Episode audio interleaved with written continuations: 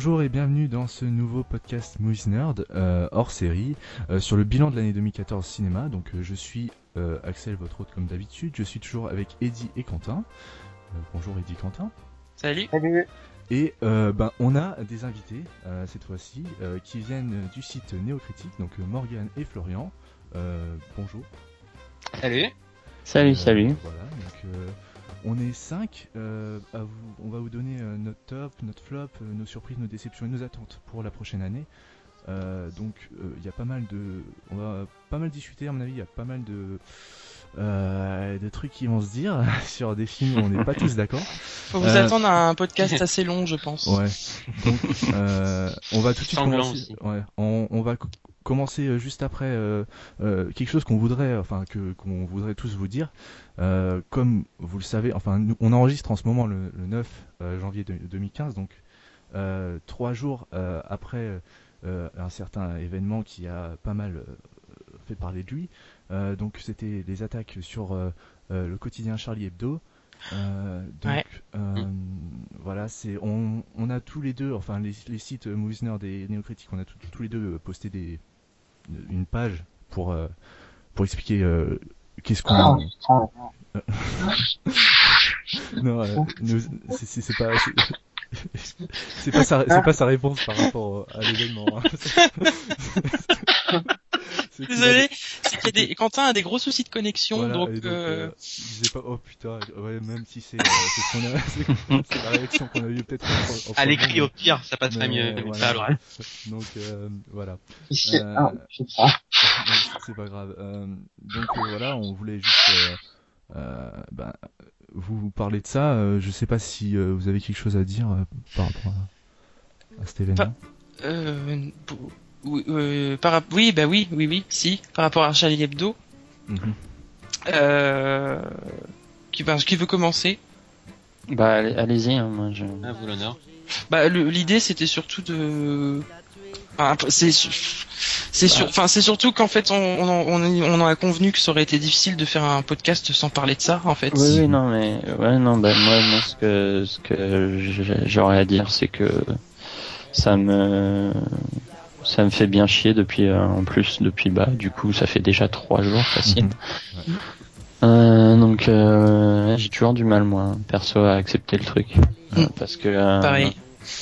euh, Cabu, Volinsky, euh, tous ces gens-là, c'était des gens que je lisais depuis que j'étais petit, Euh, dans des bandes dessinées, euh, etc. Des trucs ultra cyniques, ultra, euh, ultra irrévérencieux. Euh, J'avais vu euh, Cabu dans une euh, dans une expo à Paris qui lui était euh, dédiée et euh, ce mec-là était euh, probablement le mec le plus gentil de la terre, quoi. Mm. Euh, jamais il aurait fait de mal à quelqu'un, donc euh, bah, ces mecs-là méritaient pas ça, quoi. De toute manière, personne l'aurait mérité parce que c'était un peloton d'exécution et puis voilà. Tout à fait. C'est- c'est- pour des euh, pour, pour- juste pour des putains de dessins, c'est ça méritait pas ça. Quoi. Mhm. Bah, c'est des... enfin, on- le truc, c'est ce qui est choquant, c'est que euh, l'acte est choquant évidemment, mais euh, ce, qui, est choquant, c'est la, c'est surtout la raison en fait. c'est que non seulement euh, bah, c'est une attaque à la liberté d'expression, mais c'est c'est une attaque plus générale à, à un des droits fondamentaux, enfin de, de tout pays civilisé surtout. et qui nous concerne directement hein, puisque Ouais, ouais, on écrit tous les enfin euh, Tout le monde écrit ici. Voilà, hein, tout le monde écrit ici euh, des critiques, on, on- on publie des podcasts sur Movies Nerd euh, et euh, ben on- pourrait pas faire ça si on n'avait pas ce droit. euh, Ouais. si, euh, Et ça, c'est vrai qu'on a tendance à l'oublier en fait, parce que pour nous c'est acquis. Enfin, on n'a on n'a pas on, on connaît le monde fait comme ça, donc euh,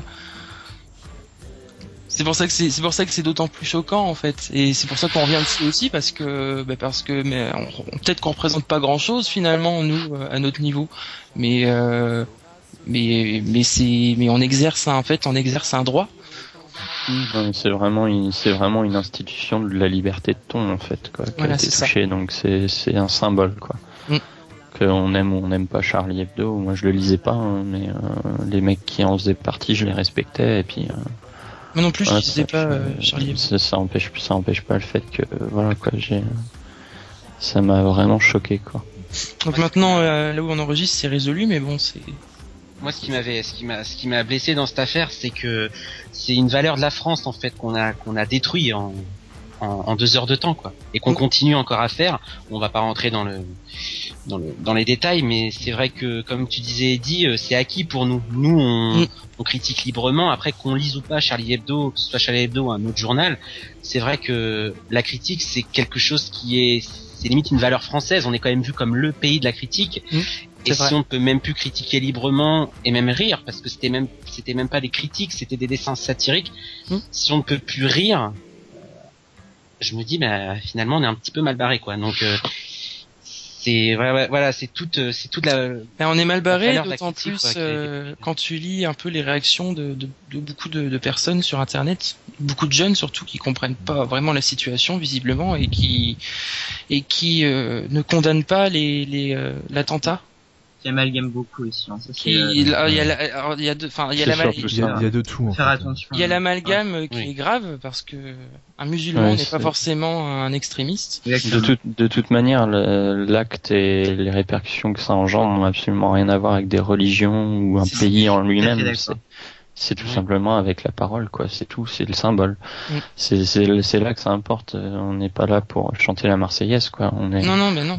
C'est on est on est là juste pour pour euh, pour parler quoi. Mais, mais ça reste choquant quand même de voir que, des que des jeunes se gênent pas pour dire que finalement c'était mérité quoi. Ouais non mais bien sûr non mais après il y a il y a des cons partout hein. Mais il y a des cons partout. Le problème c'est que il y a de plus en plus de cons. Euh, les générations qui arrivent. Enfin Quentin est pas représentatif de ça et heureusement. Mais c'est que on entre euh, ceux qui ceux qui arrivent derrière nous c'est des, des personnes qui, qui qui, qui, qui non seulement s'intéressent pas beaucoup à la culture, mais qui en plus euh, comprennent pas les choses. Enfin, enfin pour sortir des choses comme ça, faut pas, faut pas les comprendre. Pour, certaines, c'est pas une généralité hein, que je fais. Hein, parce que il y, a, y, a des, y a des jeunes qui, qui, sont conscients de ce qui se passe aussi, mais c'est vrai qu'il y en a euh, quand tu vois sur Twitter, euh, mais qui s'en fout de Charlie Hebdo? Mais Twitter, ça a toujours été euh, depuis les réseaux sociaux, on savait très bien dès l'instant où moi j'ai été tenu au courant de ce qui s'était passé, je m'attendais évidemment à la ah, de haine qui allait arriver quoi. Oui, c'est sûr. C'est de la provoque, c'est de la provocation donc dans ces cas-là, euh, faut mieux pas répondre. Ah mais euh, tu, tu, réponds, tu réponds pas. Le problème c'est que c'est là quoi. Et euh, bah moi de mon côté, je, je m'attache à un truc qui m'a vraiment bouleversé, c'est le la solidarité mondiale mm. ou même un truc tout bête, voir des ce Twitter, c'est un peu c'est un peu l'endroit où on peut communiquer avec euh, tout le monde, même des, des, vedettes. Et quand je vois des acteurs américains, des réalisateurs américains, des, enfin plein des acteurs anglais, enfin des gens du monde entier, des personnalités qui qui nous soutiennent, qui partagent euh, cette mm. douleur et cette tragédie, ça me redonne un peu foi en l'humanité quand je lis certains tweets encourageants. Après des tweets un petit peu euh, les tweets provoquent de, de, toute manière de toute manière ceux qui en font l'apologie euh, euh, il faut pas hésiter à les euh, dénoncer sur les systèmes qui ont été élaborés pour ça hein, sur internet quand il y a des propos qui sont qui peuvent faire l'apologie de la haine raciale ou autre chose mm. du genre. Euh, il, faut les, il faut les dénoncer. Et il y a, j'entendais tout à l'heure aux informations que justement euh, il y a une loi qui allait passer comme ça pour renforcer justement. Euh, le... Oui, parce qu'il y a déjà des systèmes mis en place, mais oui, voilà. Mais ils sont visiblement pas très efficaces et, et du coup, il va y avoir une, un projet de loi logiquement qui devrait être mis en chantier pour renforcer le, le système des renseignements. Ouais, bah après, ouais, on verra comment ça se passe tout ça. Mais en espérant, euh, comme tu disais Axel tout à l'heure, euh, hors euh, micro, que ça, que ça va engendrer des des choses quand même plus plus positives et un. Bah, ouais. Il faut continuer, enfin, des réactions. Continuer à avoir espoir. Faut pas, faut pas être. Bah, c'est pas ce qu'ils auraient voulu en fait déjà. Mm. Qu'on soit pessimiste à propos de leur cas. il faut, il faut en rire et il faut, enfin même si c'est même si c'est dur, hein, c'est sûr, c'est pas pas quelque chose. Euh, au, jour d'après, on peut pas tout de suite en rire. Enfin, ça me paraît normal. Mais euh, enfin, dans les jours, les semaines à venir, euh, il faut continuer. Il faut, enfin, de toute façon, Charlie Hebdo continue. Donc voilà. Bien sûr. C'est déjà c'est déjà une super bonne nouvelle. tout tout l'élan de mm. générosité qu'il y a eu avec, bah, avec les dons, avec les, les, offres de locaux, les offres de personnel, mm. tout ça. Donc voilà, euh... Et, ouais, vas-y, je te laisse. Et si juste comme ça, après, faut quand même rester, euh... faut, enfin, faut rester faut, faut, faut, faut rester sur ses gardes aussi, quoi. On sait pas, on sait pas ce qui peut advenir, donc faut, faut aussi rester prudent. Je pense que c'est important de, de bien se le mettre en tête. Ouais, de c'est pas trop à la- notre rôle, mais c'est pas vrai. céder à la panique. Pas céder à la panique ni à la psychose, mais rester, euh, voilà. Ouais, voilà. De pas prendre un mec avec un aspirateur pour un terroriste. Oui, c'est ce qui est arrivé près de chez moi d'ailleurs. euh, Petite anecdote, c'est vrai que c'est ce, c'est ce- ce- cette vague de psychose que les médias arrivent à installer. Mm. Sur Twitter, je vois, alors moi j'habite à Rouen et je vois alerte, un homme cagoulé euh, avec une arme et tout. Alors moi qui suis rouennais, je suis là en me disant bon bah d'accord, je devais aller au cinéma, je n'irai pas. et euh, j'apprends 20 minutes après que c'était quelqu'un qui chassait les souris avec un aspirateur. Je me dis oula quand même, Ouais, ouais. C'est- ça ça, Ah oui. Oui, ça fait peur tout ça. Euh, donc voilà, bon, on n'est pas un podcast politique, hein, on va Non, rappeler, c'est sûr. euh, donc, euh, on va arrêter là-dessus. Hein, on, bah, on voulait juste rendre hommage euh, et puis euh, en parler un peu puisque ça nous concerne euh, directement en tant que euh, critique, Mhm. podcasteur, etc. Voilà. Euh, donc euh, je me suis rendu compte pendant euh, qu'on en parlait que on, on, on vous avait même pas présenté euh, Morgan et, et Florian. Donc euh, je vous présenter on vous a juste dit bonjour. Ouais, moi j'avais pas tilté sur le coup.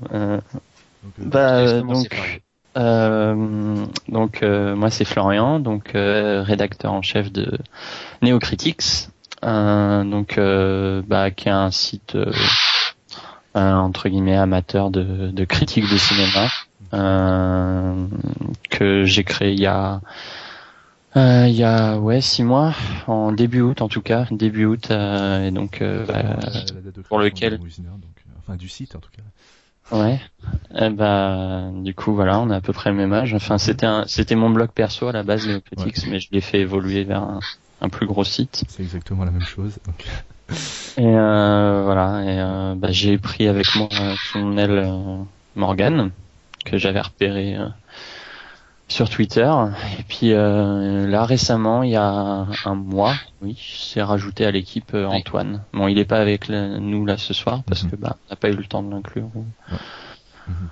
au podcast et puis il est très beaucoup plus occupé que nous euh, mais euh, voilà donc on est trois Mhm, D'accord. Moi, Morgan donc Ouais. Bah moi c'est Morgan, j'ai 22 ans. Euh, donc je suis sur Neocritics grâce à Florian. Avant j'étais sur un blog perso qui s'appelait Cinémaniac. Et euh, donc via Twitter j'ai rencontré Florian avec euh, lequel on a avec qui on a on a échangé très rapidement. Et c'est là qu'il m'a proposé de rejoindre euh, son site depuis le mois d'août il me semble. ouais ouais c'est ça Ouais, depuis le mois d'août, ouais. Et euh, voilà, bah, ça fait, ça va faire bientôt une demi-année que j'y suis, Ok. et je m'y sens plutôt bien. Donc, euh, D'accord. voilà. Euh, donc euh, voilà, maintenant que les présentations sont faites, on va commencer. euh, Enfin, je vais d'abord vous rappeler comment ça a fonctionné parce que ça risque d'être un peu le bordélique. hein, je vous préviens, parce que on a, on. Enfin, moi, j'ai jamais fait ça. En tout cas, on a le podcast Mousiner n'a jamais euh, eu cinq personnes en même temps sur un même podcast. Donc euh, voilà. Oui, non, c'est un truc de fou. Euh, ouais. Donc, on va d'abord commencer par les tops. Et donc, si euh, quelqu'un qui a, on va faire chacun son tour un numéro, donc le 10, chacun dit le numéro 10. euh, et euh, si quelqu'un a énoncé un film qui est dans son top ou dans son flop, euh, on s'arrête et on en parle tous ensemble où, où sont situés ces films. Et euh, enfin voilà, donc euh, On reprécisera. ouais. on reprécisera, mais je pense que c'est pas super compliqué. Hein, J'ai pas inventé. euh, Non, mais on reprécisera, euh, on, on précisera l'emplacement par rapport Ouais. au top et au flop. bien je me laisse guider. Voilà. Donc, euh, on commence tout de suite avec le euh, les tops.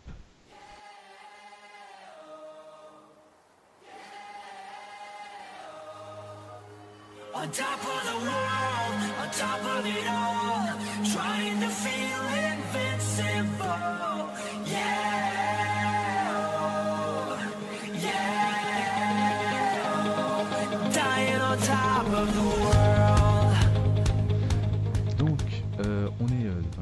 tops. Euh, bien sûr, il y aura sûrement des flops, euh, puisqu'on n'est pas tous d'accord. hein.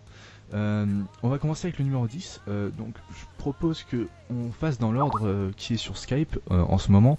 Donc, d'abord Eddie, ensuite Quentin, ensuite Morgan et ensuite Florian. Et Alors, c'est ton ordre à toi. Hein, Ouais, j'ai- pas du tout celui-là. c'est mon ordre à moi. Donc, Eddie, Quentin, Morgan, Florian et moi-même. euh, pour finir, et puis après on commencera, on repartira sur le numéro 9, etc. Donc le numéro 10. De Euh, mon, j'ai, excuse-moi. Top. De ton top. De mon top, euh, numéro 10, Deux jours une nuit, des, des frères Dardenne. Mhm. Donc, euh, ouais, tu peux nous dire pourquoi dans, dans quelques mots. Euh, f- parce que Marion Cotillard, parce que parce que le sujet aussi, qui à Mhm. l'époque m'a- m'avait m'avait beaucoup touché. Je me mettais, enfin, j'ai- enfin, le truc c'est que j'ai vraiment réussi à me mettre à la place du personnage. Et, puis voilà. Et puis parce que l'accent belge aussi. Ok. Film qui est dans mon top aussi. Euh, donc, Oui. euh, vas-y, euh, à quel numéro Euh, Huitième position. D'accord. Pour les mêmes raisons qu'Eddie, parce que Marion Cotillard, qui est une actrice que je défendrai corps et âme, y compris dans les films américains, bashing autour de cette actrice tellement injustifiée. Et même dans The Dark Knight Rises, je sais, je vais prendre très cher, que à part la fameuse scène culte dans The Dark Knight Rises, elle est géniale. Eh ben, on a, on a elle le même avis alors. euh, c'est formidable, bonne résolution pour 2015. Euh, et dans le cinéma euh, francophone, elle, elle est rayonnante, elle est sublime, et dans ce film-là, elle aurait amplement mérité euh, le prix d'interprétation féminine Et bien au plus Festival de Cannes. Bien plus que Julianne Moore. Oui, oui, beaucoup Ouais. plus. Euh, c'est un film qui m'a touché. euh, voilà, c'est une petite, euh, une petite fable. Enfin, oui, je- je- pour, pour moi, c'est une fable en fait. Même si ça dépeint quelque chose de, de réaliste en soi, mais ça dure 1h30. C'est, c'est un film qui est beau, c'est un film qui est touchant. Mm. Et Marion Cotillard qui porte ça sur ses épaules. Et qui plus est, c'est mon premier signe des frères Dardenne. Donc euh, Moi aussi. voilà, premier, premier résultat encourageant. Ça me donne envie de voir la suite. Donc, Quentin, tu peux nous dire ton numéro 10 Donc euh, mon numéro 10 euh, de mon top, c'est euh, Her de Spike Jones. Ouais, donc, euh, enfin, Donc, vas-y. euh, donc en gros, enfin, le- le départ le film, je, je l'avais vu une première fois et j'ai, enfin, j'étais passé complètement à côté. Il y a aussi le fait que je l'avais vu en version québécoise, donc ça a peut-être joué Ah, marrant. Mais euh, la, en fait, la deuxième fois, le film a pris tout son sens parce qu'au départ, enfin, euh, franchement, j'avais pas du tout compris le, enfin, le, le concept, enfin, le, voilà, le, ce que le film voulait défendre. Et c'est vraiment au, qu'au deuxième visionnage que voilà, je, je me suis rendu compte de, de- de- des valeurs que le film défendait, de, de, de tout ce, enfin, ça allait au-delà d'une simple histoire d'amour entre un, entre un homme et son, té- et son téléphone, enfin, Et euh, et ouais, franchement, c'est vraiment un film qui, qui me marque encore. D'ailleurs, j'ai, j'ai, voilà, enfin, dès qu'il est sorti en DVD, je, voilà, je- j'ai j'ai sauté dessus. Enfin, enfin, c'est vraiment un film que que je recommande et euh, voilà. Et puis euh, Joaquin Phoenix, c'est génial. Euh, Bah, il est, il est dans mon top aussi. Hein. Donc, euh, vas-y. euh, Euh, sixième, euh, sixième place. Euh, parce que euh, au départ c'était le numéro 1 C'était vraiment le meilleur film que j'avais vu dans l'année quand j'ai été le voir au cinéma. Euh, c'était probablement la séance la plus douloureuse que j'ai vécue dans toute l'année. Mais dans le sens où euh, le film était tellement riche en émotions que euh, je m'en suis retourné dans mon siège, euh, littéralement. Donc euh, ça m'a vraiment euh, retourné les tripes. Euh, dans juste euh, rien que la scène euh, où il euh, où il a sa première euh, relation entre guillemets sexuelle avec euh, avec le- l'intelligence artificielle qui se fait sur un, sur un écran noir Mhm. juste avec les voix Mhm. c'est tellement fort que euh, que voilà que ça te ça te retourne malheureusement après j'ai trouvé j'ai acheté le Blu-ray je l'ai revu au moins trois ou quatre fois et il perd un peu de sa ouais. il perd un peu un peu de sa force Ah, fallait pas le revoir trois ou quatre fois.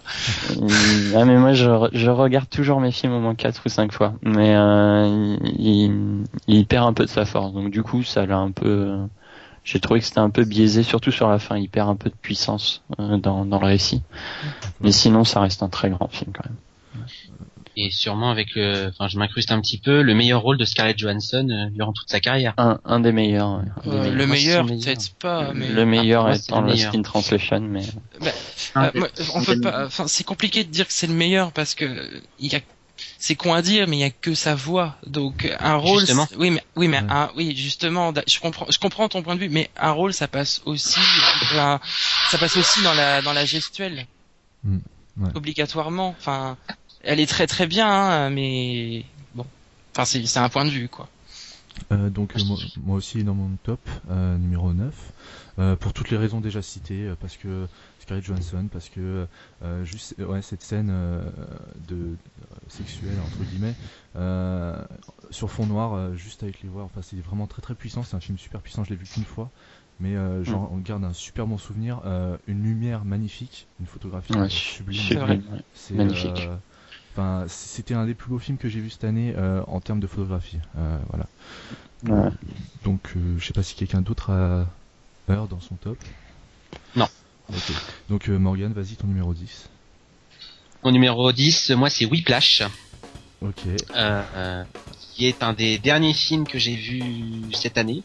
Et on peut dire que j'ai eu un sacré cadeau de Noël, parce qu'il est sorti Ouais. le 24 décembre. Euh, je m'attendais pas à vibrer autant de- devant un film cette fin d'année. Mhm. C'est un film qui m'a étonné parce que j'étais un petit peu inquiet de toute cette hype autour du film. C'est vrai que quand on me survend un film, ça a tendance à me faire un peu peur.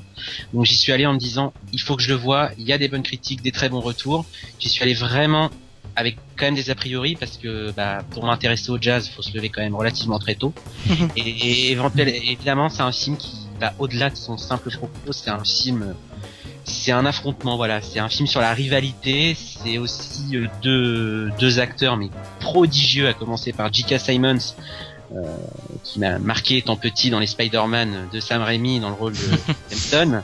Là, il est, euh, il est, mais il est effrayant, il est drôle, il a, il a un côté pince sans rire.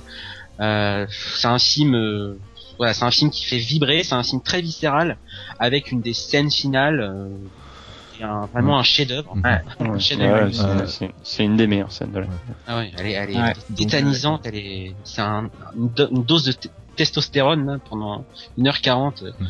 c'est fantastique. Euh, donc, euh, pour moi et Quentin, je sais que ça va être difficile parce qu'on l'a mis en top en numéro 2. Je sais pas si tu l'as changé depuis, mais. Moi, j'ai, moi, j'ai mis, ouais, non, il est restant de numéro, en en numéro numéro 2 2. donc euh, voilà Euh, donc je vais d'abord en parler ouais, c'est la, la dernière séance que j'ai vue enfin j'ai j'ai vu en 2015 d'ailleurs le film Euh, je l'ai vu mardi donc euh, c'est assez Ah, mais tu l'as vu. ouais je l'ai enfin vu ouais.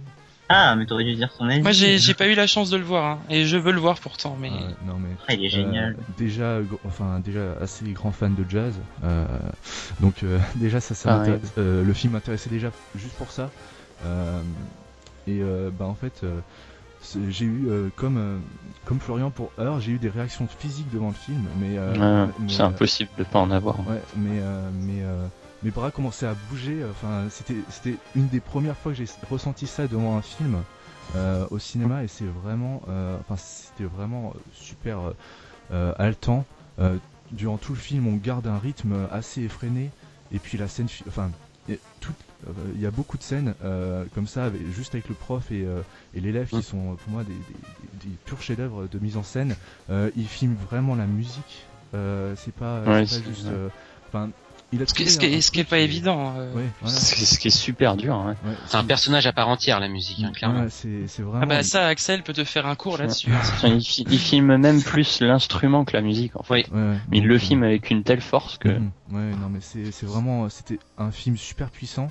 C'est pour ça que j'ai mis en numéro 2 parce qu'il m'a vraiment. euh, Enfin, euh, il m'a mis euh, au cas où quand je suis sorti de la salle, j'étais vraiment à bout de souffle. Et euh, comme si j'avais vraiment tapé sur, euh, sur, la, sur la grosse caisse comme, comme lui, quoi. Donc euh, Mhm. voilà, euh, bah, Quentin, je te laisse donner ton avis sur le film. Donc, euh, bah, moi, comme, comme euh, Axel et, et Morgan, j'ai vraiment été happé par le film. En fait, j'ai, c'est vraiment un film euh, fiévreux qui se vit de manière, euh, voilà, voilà, enfin, euh, enfin, tu t'en sors, je, voilà, je transfère de partout. Enfin, c'est pas classe de dire ça, mais, mais enfin, on, dit vraiment, enfin, on dit vraiment toutes, tous, tous les Tu saignes des mains. toutes les émotions, toutes les émotions de, de- du personnage de, de, de- je me souviens plus de son prénom, mais euh, du personnage de Miles Taylor.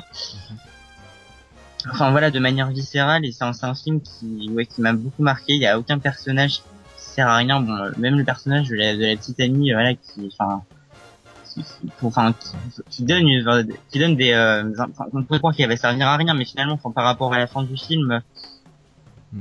un rôle très important. Et euh, enfin voilà, rien n'est laissé de côté, tout, tout, tout est bien pensé. Et c'est vraiment le, ce genre de, voilà, de film que j'aime voir euh, au cinéma. Et c'est bien, voilà, qu'on en ait. Ça nous, a laissé- ça nous a laissé une bonne image de, de 2014. voilà. Ouais, c'est si vraiment. pas- Enfin, si j'ai un conseil à donner, c'est vraiment un film à, à voir au cinéma parce que. Euh, Ah oui. Pas tout Merci. le monde. non, je suis désolé, mais.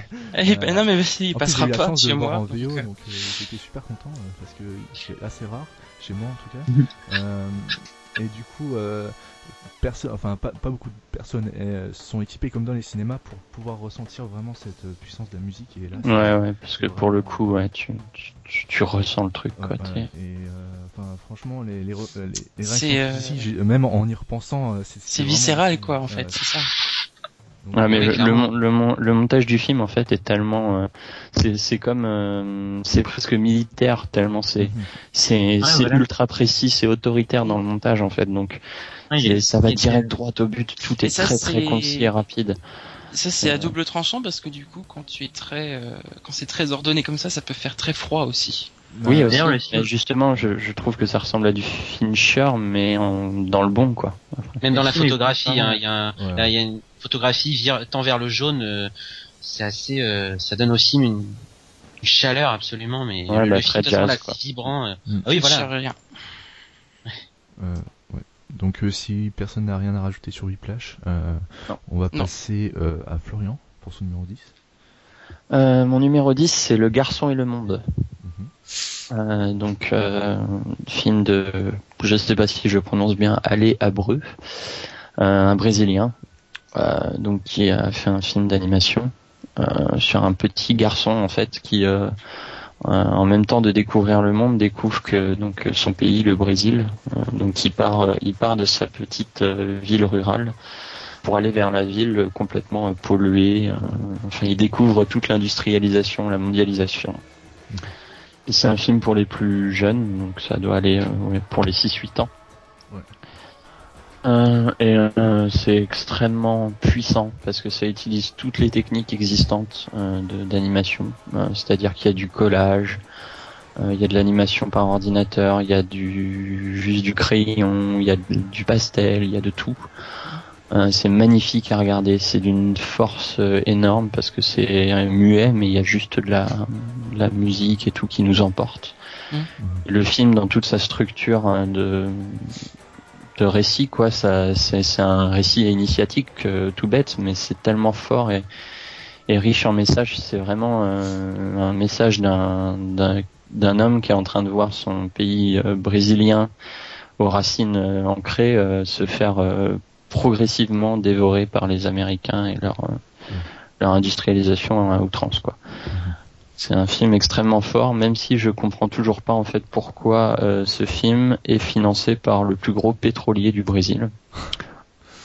Ouais. Je sais pas pourquoi. C'est euh, c'est un truc que je comprends pas Ouais. parce que le film est extrêmement critique envers ces gens-là justement. Et euh, quand j'ai découvert ça, j'ai- c'est bizarre. Mais pourtant le film est très. L'impression, c'est quand on parle, on a l'impression de, ça, fait un peu comme un tableau.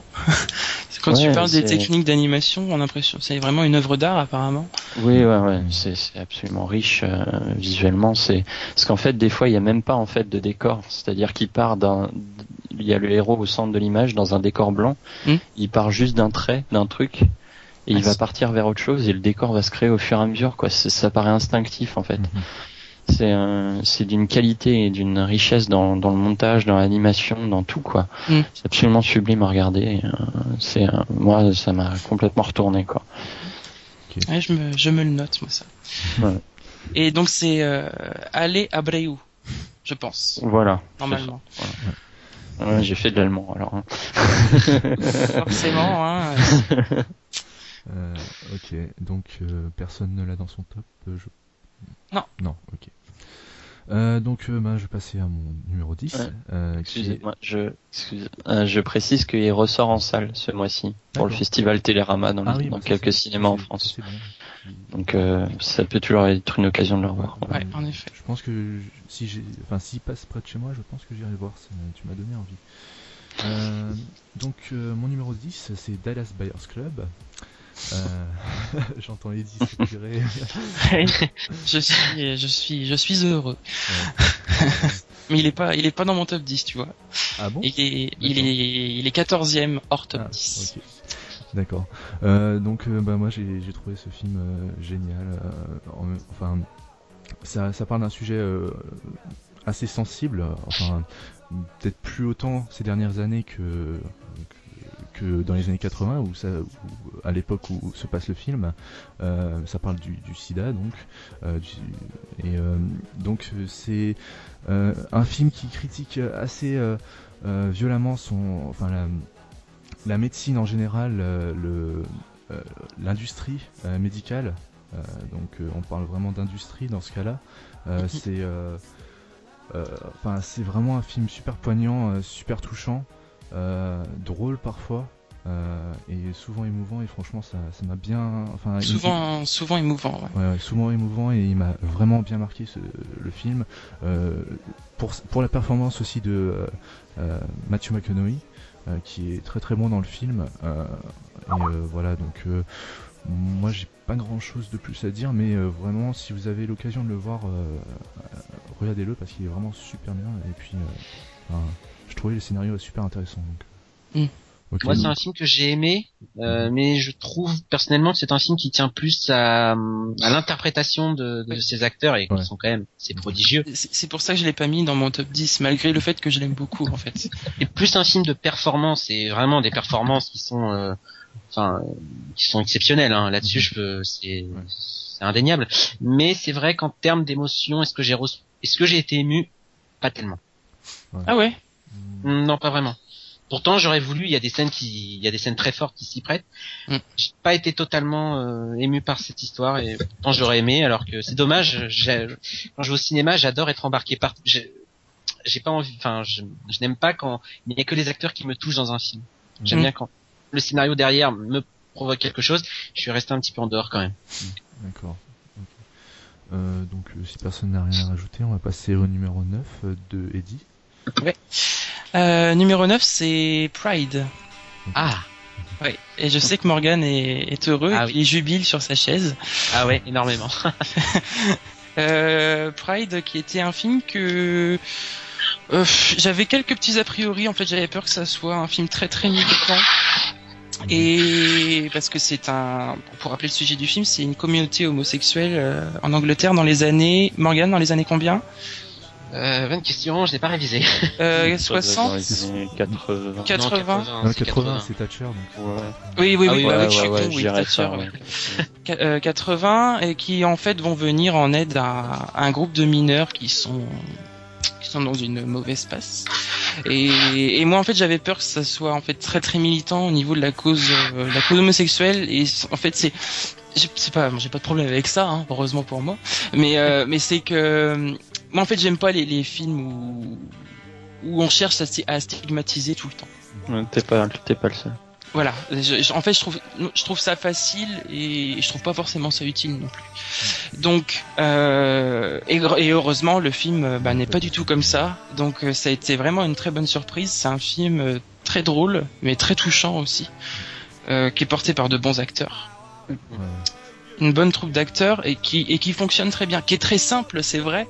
Euh, mais moi, c'est justement cette simplicité qui m'a touché. Et c'est euh, c'est ce discours derrière, en fait, c'est une. euh, enfin, voilà. Pour moi, le film, c'était vraiment une ode, une, une, une- comme j'ai mis dans ma critique, j'ai mis, c'était une ode formidable à à la solidarité et euh, mais je pense que ça résume bien le film. Donc euh, je- voilà. Euh, perso, j'ai j'ai l'impression que c'est un peu un full Monty des années 2010. Ouais. Euh, possible, ouais. Ouais. C'est un, peu ça. Ouais. C'est quand je voyais la bande-annonce, je l'ai pas vu le film, mais ça me rappelait vachement C'est c'est un peu l'impression que ça peut donner, mais euh, et t'as t'as un peu ce côté-là, euh, mais mais c'est vraiment plus dans la mesure. On est quand même dans quelque chose de euh, d'assez d'assez politique entre guillemets, euh, mais qui voilà, c'est on n'est pas dans on n'est pas dans la dans la propagande. euh, Les homos sont géniaux et tout ça. Ça Ouais. ça, ça c'est vrai. C'est tout à fait le genre de truc que j'aurais pas voulu voir. Ouais, ouais, moi non plus. Euh, voilà, c'est on parle on parle de l'homosexualité bien sûr, mais il y a il y a un recul et un recul intelligent qui Mm. fait que voilà, c'est c'est c'est il n'y a pas de différence entre ces deux camps et c'est là quelle est la force du film en fait. Et, et pour moi le débat est beaucoup plus intéressant aussi Mhm. quand on, le traite comme ça. Voilà. Mais du coup, euh, je te le conseille, euh, Florian, si jamais ça Ouais, te ouais. Bon, je le regarderai un jour. Ça me l'air Ouais. plus d'être un téléfilm qu'un film. Ah bah après c'est oui, il y a pas de Non, grandes ambitions de mise en scène, euh, de non, ça après c'est c'est quelqu'un qui vient du théâtre, hein, euh, le réalisateur. Euh, c'est c'est de bonne facture, mais c'est pas non plus euh, voilà. D'accord. Maintenant que tu le dis, c'est vrai que ça se ressent dans le film en fait. Euh, bon, je l'ai pas mis dans mon top, hein, je l'ai vu euh, il y a pas longtemps, donc euh, j'ai vraiment Mm. apprécié. Euh, c'est vrai que ça se ressent parce qu'on a vraiment des endroits bien, bien spécifiques, comme au théâtre en fait. euh, comme euh, on, a- on, y- on bouge pas vraiment de, de ces endroits euh, une fois dans le centre communal, dans, le, dans le village. C'est en- vrai. En Écosse, une fois dans, dans leur dans leur magasin, une autre fois dans, la, dans la rue. Enfin, c'est vraiment des endroits très précis et on bouge pas vraiment Mm. beaucoup, mais on a l'impression que Et puis je pense que ce qui te fait penser ça aussi, c'est le côté communautaire. Oui, ouais, ouais. Ça fait troupe, en Mhm. fait. Ouais. Et euh, qu'est-ce que je voulais dire euh... oh, J'avais un truc super intéressant à dire. on va que je la pourrais pas vous dire. Euh, maintenant. si, si, si, je voulais juste te donner une précision par rapport au film que j'ai mis dans mon top, euh, parce que ceux qui liront peut-être les le top euh, autrement. Euh, moi, quand je fais mon top, c'est vraiment pour les films que j'ai, qui m'ont, qui m'ont touché, que j'ai apprécié et que j'aurais envie de revoir. C'est pour ça qu'il y a des films que j'ai vraiment beaucoup aimés, qui pour moi sont très très très bons, mais je les ai pas forcément mis dans mon top parce que c'est pas ceux qui m'ont le plus touché en fait. Autant j'essaie d'être objectif tout le temps quand je fais de la critique, mais par contre quand je fais le top, c'est vra- c'est vraiment plus personnel en fait. Ouais. Mm. Voilà. Euh, donc euh, Morgan, je pense que tu l'as mis. euh, Oui, alors moi je l'ai mis très haut dans mon top, il est en troisième position. Mhm. J'ai eu un coup de cœur immense pour ce film quand je l'ai vu, un film que j'ai vu cinq fois au cinéma. Euh, Ah oui, c'est rien du tout ça, Morgan. C'est rien du tout, c'est vrai. vrai. Pour ouais. toi surtout. C'est vrai qu'il y a des, il y a des, oui, il y a un, il y a un record que j'ai du mal à assumer au fil des années, mais euh, ça va être dur, ouais. oui, bien sûr. Non, non, non, non, non, non, ça a été une fois dans ma vie et. Hum, ne jamais dire jamais. Hein. Non, non. Ah, Star Wars peut-être. Euh, mais euh, non, non, Pride, ça a été un film qui m'a, qui m'a touché. Pareil, comme dit, je- c'est pas le genre de film. euh, Je cours pas après ce genre de film. J'avais un peu peur de, voilà, de cette euh, côté un peu film de propagande. Et, justement, moi je suis très con en fait de pas m'être rendu compte plus tôt que ça aurait pu me plaire. Après, le charme du film, je trouve, il, il opère dans son charme british, j'ai envie de dire. Oui, bah Si oui. ça avait été un film américain, Aussi. la propagande aurait été peut-être un peu plus violente et tout, Mm. et un D'ailleurs, peu plus, a- Plus pathos aussi, je non, pense. ah, a plus pathos. des- Là, le film pose Ouais. des moments d'émotion parfois, qui sont, je trouve, vraiment bien dosés. Euh, c'est des choses toutes bêtes. Hein. Euh, Bill, Bill Nighy, qui est exceptionnel, euh, qui est un acteur. euh, Sans ses tentacules. Hein. Oui, voilà, oui, sur ses tentacules, voilà. Euh, Il y, a, y a- y a des scènes, mais très bêtes. On le voit tartiner euh, du pain, euh, du beurre sur du pain. Ça me bouleverse. Oui, avec. Euh... Avec un, il y a un contexte. Hein. Il y a Oui. ceux qui ont vu le film comprendront pourquoi. Il Mais, tartine euh, du pain avec euh, Dolores voilà. Ombrage de Harry Potter, Exactement. qui est, euh, qui est génial. Enfin, qui, les- qui les- est vraiment génial euh, dans ce film. les acteurs, voilà, s'il y a des acteurs anglais qu'on connaît, voilà, Dolores, je ne sais plus du tout son nom, euh, Euh, avec des nouveaux visages, Staunton. ouais, je crois, avec euh, avec euh, ces des nouveaux comédiens qui sont euh, qui sont très bons, qui arrivent, voilà, c'est un peu la la rencontre de deux générations, l'une qui est la jeune génération d'époque, donc les jeunes homosexuels militants, c'est un film sur l'amitié, c'est un film sur la fraternité, et c'est un film qui, je trouve, dépasse son postulat de film sur euh, sur la tolérance homosexuelle. Il est un peu vendu comme ça. Mm. Alors que c'est un film qui parle quand même beaucoup politique, c'est un film, enfin, Mm. beaucoup. Il en parle un petit peu, sans juste tout en gardant ce côté, euh, cette légèreté comique. Et il y a des scènes vraiment où j'étais plié en deux. euh, En fait, Et, euh, il, le il- film, il il est- désamorce sa dramaturgie grâce au comique. Mm. Oui. Avant que ça devienne trop euh, trop conventionnel en fait. Et les moments d'émotion, justement, quand, t'es- quand, quand les moments d'émotion arrivent, sont jamais écrasants. C'est toujours très juste. Il y a Voilà. une scène de chant a cappella. Mm. Cette scène, c'est une montée des, une montée d'émotion, mais j'en ai pleuré au cinéma. Scène de, une scène de danse aussi. Ah la scène de danse, voilà, c'est c'est c'est très énergique en plus. Hein. Il y a et même en termes de décor, hein, c'est. euh, Après, euh, c'est après voilà, on reste dans quelque chose d'assez, euh, on reste dans quelque chose d'a- d'assez classique. On en retrouve des personnages, genre euh, je pense à Andrew Scott qui joue euh. Andrew Scott, c'est euh, c'est euh, c'est le Moriarty de de la série Sherlock. Euh, qui est un personnage un peu stéréotypé finalement, mais auquel on s'attache parce que il est, en fait, il, il se retrouve un peu distillé dans un film qui joue pas forcément que sur les clichés. Je trouve. Oui, ce sont les personnages qui, ce sont les personnages qui se, qui se, qui se rappellent, qui sont parfois des clichés. Oui, voilà, Euh, c'est ça. les dialogues. Et ça, j'ai trouvé ça vraiment très drôle et, et euh, c'est un film voilà, qui fait du bien. C'est un feel good movie.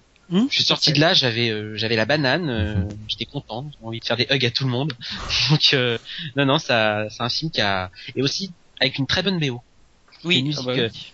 La, la, voilà, Bon, ça c'est tout à fait ton époque, ça, Morgane. hein. c'est vrai. Je suis très client de ce genre de musique. Euh, D'accord, donc euh, si personne n'a rien à rajouter sur euh, Non. Pride, on va passer euh, au numéro 9 de Quentin. Donc, euh, moi, le neuvième film de mon top, c'est euh, Fury de David Ayer. Euh, donc, euh, je l'ai mis dans mon top. Au départ, je, enfin, je, je comptais pas du tout le, l'y mettre parce que c'était pas. Enfin, voilà, c'est comme comme ce que j'ai dit. En fait, moi, je. enfin, au départ, je voulais pas le mettre parce que c'est pas, un- c'est pas, un- bon, c'est pas un, un grand film, mais c'est un, c'est un film que j'ai, c'est un film que j'ai vécu. Euh, voilà, enfin, j'ai, enfin, Enfin, voilà, j'ai mis toutes mes tripes dans, dans, dans ce film en fait. J'étais vraiment euh, dans dans la Seconde Guerre mondiale, euh, à côté de Logan- du personnage de Logan Lerman, justement, il y a ce- cette immersion dans la Seconde Guerre mondiale à travers ce personnage qui est, qui est très très bien faite. Euh, enfin, moi, ce qui m'a plu dans ce film, c'est c'est c'est voilà, c'est les acteurs que j'ai que j'ai trouvé très vrais. Euh, euh, les, les- décors, le voilà, la- l'avancée du film à travers à travers un temps, en fait, c'est Mm. c'est enfin tous les points de vue de l'avancement du, récit que j'ai que j'ai trouvé euh, j'ai trouvé excellent. Et euh, mais c'est vraiment un film qui, qui marque encore en fait. Donc c'est pour ça que je pense qu'il a sa place elle est vraiment méritée dans, dans mon top. Et euh, voilà c'est sans regret que je que je donne la neuvième place parce que euh, parce que voilà enfin pour toutes ces choses là je, je suis sorti du film j'avais j'avais une migraine parce que j'étais tellement tellement dedans voilà Ok. Bah, de, enfin, de, de mon côté, moi, j'ai hésité à le mettre dans mon top. Enfin, à la base, il y était, puis il a été remplacé par un autre.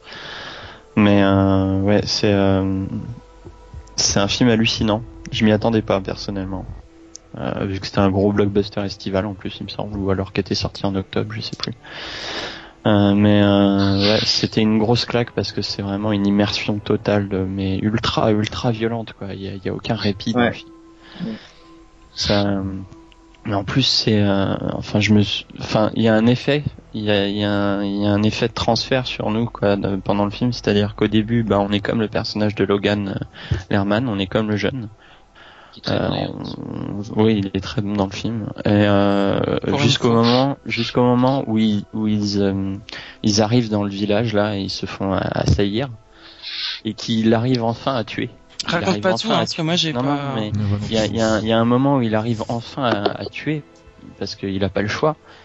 Oui. Il le fait avec une telle violence que toi t'en es limite à aussi prendre du plaisir à tuer. Et euh, moi quand, quand je Ah, ressentais ça, quand je ressentais malsain, ça, en fait. quand je ressentais ça, j'étais en train de me dire waouh le film il fait un effet bizarre. Ouais, il y a vraiment il y a vraiment une question sur euh, la question du héros et l'héroïsme en lui-même euh, Mm. pendant la guerre. Est-ce que vraiment euh, ces gens-là étaient des héros ou est-ce que Même du anti-héros, peut-être, Voilà. non? Ouais, il y a, il y, a, il y a vraiment tout plein de, il y a toutes ces questions qui sont, Mm. ouais, ouais, qui sont, qui sont, qui passent dans le film et le, le plan final du film pour moi veut tout dire quoi. C'est, euh, c'est, j'ai revu, j'ai vu le film deux fois au cinéma donc euh, c'est, c'est vraiment le, le film m'a marqué. Quoi. Ah, Moi, je voulais vraiment le voir et euh, j'ai pas pu, donc euh, j'attends. Il est, il est magnifique euh, visuellement, euh, magnifique réalisation. Déjà, moi, tu me, tu, bon, si tu me dis que déjà il y a toute une partie où tu es vraiment dans le char et tu avances comme le char et comme ça, se- comme c'était logiquement censé se passer, moi déjà, ça, rien que pour ça, j'ai envie de, de le voir. Techniquement, ça doit être assez, euh, assez impressionnant. Surtout, il y a une, il y a une photographie assez, euh, assez oppressante, enfin, euh, un peu grisâtre, enfin, que je trouve, euh, que je trouve, enfin, tout est, tout, enfin, tout est, est pensé pour mettre le spectateur mal à l'aise. Enfin, c'est, c'est, c'est exactement ce que nous disait Florian. Enfin, c'est, c'est qu'on on prend, enfin, au départ, on est, euh, on est choqué. Enfin, on n'a pas envie, on n'a pas envie de voir Logan Lerman euh, tuer l'allemand, enfin, tuer l'allemand euh, que, que Brad Pitt le pousse à, à tuer. Et puis à, à la fin, enfin, c'est, à la fin, c'est- on prend, on prend limite plaisir de, de, de voir dégommer tous, tous les, tous les Ouais, ouais, chars. c'est, c'est exactement ça. Et c'est euh, c'est c'est assez, impressionnant quoi. Enfin, Ouais, et puis Moi, a- c'est, c'est, c'est la guerre avec sa violence et ses moments de répit quoi aussi parce qu'il y a, il y, a, il y a au moins allez 20 minutes de scène de répit à un moment dans le film au milieu du film Ouais. qui arrive Ah ouais, euh, aux trois quarts Euh, une longue scène euh, qui m'a fait penser à la scène de repas dans Django euh, qui était aussi extrêmement forte en, Ouais. dans la tension dans, dans le stress quoi dans le par rapport au silence aussi. Ouais, le, ouais, beaucoup de silence, beaucoup de, beaucoup de regards évocateurs et tout. C'est Ouais. vraiment une scène fantastique. Enfin, J'ai, j'ai trouvé ça magique. D'accord. Moi, je serais moins dithyrambique que vous. J'ai adoré le film. Je serais moins dithyrambique que vous. En revanche, je soulignerai la bande originale de Stephen Price, en 2013 m'a bouleversé avec sa, sa bande originale de Gravity, un Mhm. petit film que j'aime moyennement. Ouais. Euh, euh, c'est pas vrai hein, pour ceux qui nous écouteront. Oui, Gravity, c'est un- c'est une je histoire pense qu'ils d'amour. avaient compris. Ouais. Préfère souligner. Mais euh, non, non, je suis moins dithyrambique que vous. En revanche, je reconnais que le film a, oui, il a une force. euh, Je m'attendais plus à un film, euh, déjà un film beaucoup moins violent. Je trouvais que bah, les Américains nous sortaient un film de guerre aussi euh, aussi violent. J'étais quand même parfois assez stomaqué. C'est assez oppressant par moments. Bah, dès, dès Euh, le début, hein, Oui, oui, oui, oui. c'est vrai que la, la scène d'intro est, c'est vrai que servi par une photographie euh, somptueuse, mais pas non plus, j'ai pas été euh, non plus. euh, je- mon admiration pour ce film n'atteint pas la vôtre en tout cas. C'est, Bah, je trouve euh, un peu trop long, un petit peu quand même. euh, en tout, en tout cas, de rythme. de, de tous les blockbusters que j'ai vus, c'est le meilleur, moi, perso. C'est l'un des meilleurs. Est-ce que c'est vraiment un blockbuster? Ouais, si, Ouais, pour, ça pour aussi. moi, oui, c'en est, pour moi, c'en est un. ouais. Pour moi, c'en est oui, un. Bah, oui, oui et non. oui. Euh, ok, donc euh, si personne n'a rien d'autre à rajouter, on va passer au top euh, numéro 9 de Morgan. Alors, mon numéro 9, c'est Nymphomaniac de Lars von Trier. Mhm. Alors, petite précision, quand je dis Nymphomaniac, je parle de la version de 5h25 qui est sortie, que j'ai vue euh, en VOD en octobre. Euh, un film que où je reconnais quand même quelques défauts. Hein. On avait déjà parlé en privé, Euh, mais c'est un film qui m'a emmené là où le cinéma ne m'avait jamais vraiment emmené en fait. Et euh, c'est vrai que Lars von Trier qui, qui nous parle de sexe et qui nous montre le sexe à l'écran, ça m'a quand même un petit, ça m'a beaucoup interpellé, ça m'a fasciné. Euh, c'est un film, euh, voilà, qui pose beaucoup de questions, bourré de métaphores, euh, avec euh, deux parties euh, qui sont assez euh, différentes. Je dois dire, euh, je, je maintenant en ayant vu les, les, la version longue, j'atteste qu'il y a vraiment deux volumes euh, qui, qui je trouve, euh, on peut regarder le volume 1, on est même limite, je sais pas ce que vous en pensez, enfin ceux qui ont vu le film, on n'est même pas obligé de voir le 2 en fait. Ouais, Ouais, il, lui, il se suffit à lui-même. ouais. Le Ouais, premier je- suffisait à lui-même. Enfin, Moi, je suis, je suis pas du Tout d'accord, euh, par contre. ça, même si ça, même si on, on reste, on suit quand même la vie du personnage euh, de, de Joe. Ouais. Mais euh, mais c'est vrai que les deux volumes ont un ton tellement différent. Le premier, en, parfois, ose un peu le les touches un peu comiques. Le deuxième est plus grave. Ouais, c'est léger. Moi, je trouve que c'est l'inverse.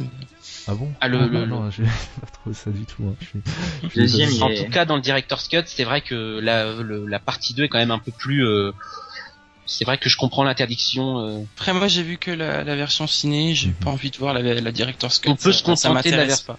On Mais- peut se contenter de la version ciné sans problème. Hein. Je dois dire que la, la Director's Cut, c'est vraiment pour ceux qui ont adoré Mm. euh, vraiment le, le- la, la version courte et qui ont envie d'en savoir plus. Mm. Et j'ai quand même envie de préciser que il y a quand même eu beaucoup d'a priori sur la version longue notamment grâce au petit teaser de 25 secondes qui était, qui était sorti, qui était une accumulation de toutes les Sublime. images les plus, qui était un sublime, oui, c'est qui est, enfin, sublime, je dirais peut-être pas jusque là, mais ça, euh, en tout cas qui mettait l'eau à la bouche, si je puis dire. Ouais, Euh, c'est- c'est- Moi j'ai j'ai Euh, beaucoup aimé, enfin oui, je pense que oui, Mm. parce que du coup j'en ai fait une analyse alors que c'était pas prévu. Mm. Mais mais du coup euh, non, enfin moi je suis pas d'accord avec toi. euh, euh, Enfin pour moi le, en tout cas pour ce qui est de la version cinéma, euh, Nymphomaniac c'est pas une, une seule partie. Enfin il y a il y a plusieurs, enfin les deux parties ne font qu'un seul et même film. Pour moi, enfin je peux pas concevoir de voir la première sans regarder l'autre. Enfin, Non, c'est vrai. Moi, je, conf- je- C'est vrai que c'est mieux. je trouve ça aussi. Enfin, j'ai vu que la version ciné comédie, donc, euh, enfin, la, la fin de- du volume 1, euh, enfin, je me suis dit, mais c'est pas possible qu'il puisse finir comme ça, donc euh, il faut Et pourtant, voir. il finit comme ça. Ouais, voilà. Comme ça. Euh, Après, je sais pas combien de temps il, il y a eu entre les deux, euh, les deux sorties parce que je l'ai vu là il y a pas longtemps. Ah, bah, donc, Un mois. pratique- un mois, pratiquement euh, un- ouais, donc, mois. euh, un mois d'attente. euh, Donc ça, ça a dû être loin de ma vie. mais c'est pas comme s'il y avait un an. Déjà ça. un, un peu. Il y avait, ouais, il y avait un eu peu. un an avec la version, avec le Director's Cut qui Ouais. est sorti en Blu-ray euh, il y a Ouais, quelques j'ai j'ai cru qu'elle sortirait jamais. hein, mais... pareil. Bah, on en a parlé justement euh, dans le podcast, euh, je sais plus combien, euh, d'octobre sûrement. Euh, Que j'ai écouté. euh, bah. Euh, pe- pe- perso, euh, Nym- Nymphomaniac est numéro 8, moi. Ben, c'est pareil pour moi, donc euh, vas-y, je te laisse. euh, mais après, moi, c'est seulement le volume 1 parce que et en director's cut là aussi. Parce que bah, donc je l'ai- quand j'ai vu le director's cut, le, le 1 m'a absolument fasciné. C'est un film absolument parfait en fait. Euh, j'ai rien à redire dessus dans le sens où il est absolument rythmé, euh, mais d'une manière, ça touche euh, au sublime quoi, parce que c'est c'est absolument euh, parfait dans la narration, dans tout dans tout ce chapitrage sur de simples euh, petits éléments qui amèneront à une métaphore, qui amèneront ensuite à un autre récit, etc. Comme ça, au fil du temps, c'est vraiment, il y a vraiment la sensation en fait de, ce discours entre euh, Joe et Seligman qui est absolument sublime, euh, extrêmement passionnant, et puis euh, le, récit en soi, parce que c'est vraiment le début du récit qui est fascinant, quoi, parce que bah c'est c'est quand même l'apprentissage, la découverte sexuelle, etc. de, de l'héroïne. Mais pas que sexuel. Oui, enfin, il y a, il y, a, il y a tout, il y a, il y a, il y a tout un truc jusqu'au climax, quoi, qui a une, Mm, mm. qui a une sublime euh, séquence là, la séquence de fin, euh, avec ces trois, euh, cette symphonie euh, sexuelle Ah entre oui. guillemets, euh, qui amène justement à, la fin, quoi. Ça Paf. fait euh, Vous n'écoutez les- pas premières de l'orgue de la même façon. hein. Ah ça c'est sûr. Avec Ouais, les- cette, euh, cette musique-là, ouais. toutes les métaphores et tout et, et, et- alors je bon, je sors un peu du truc mais euh, d'ailleurs je les métaphores qu'il y a dans Nymphomaniac quand j'ai vu Lucie j'ai pensé à Nymphomaniac Ah, c'est pas possible.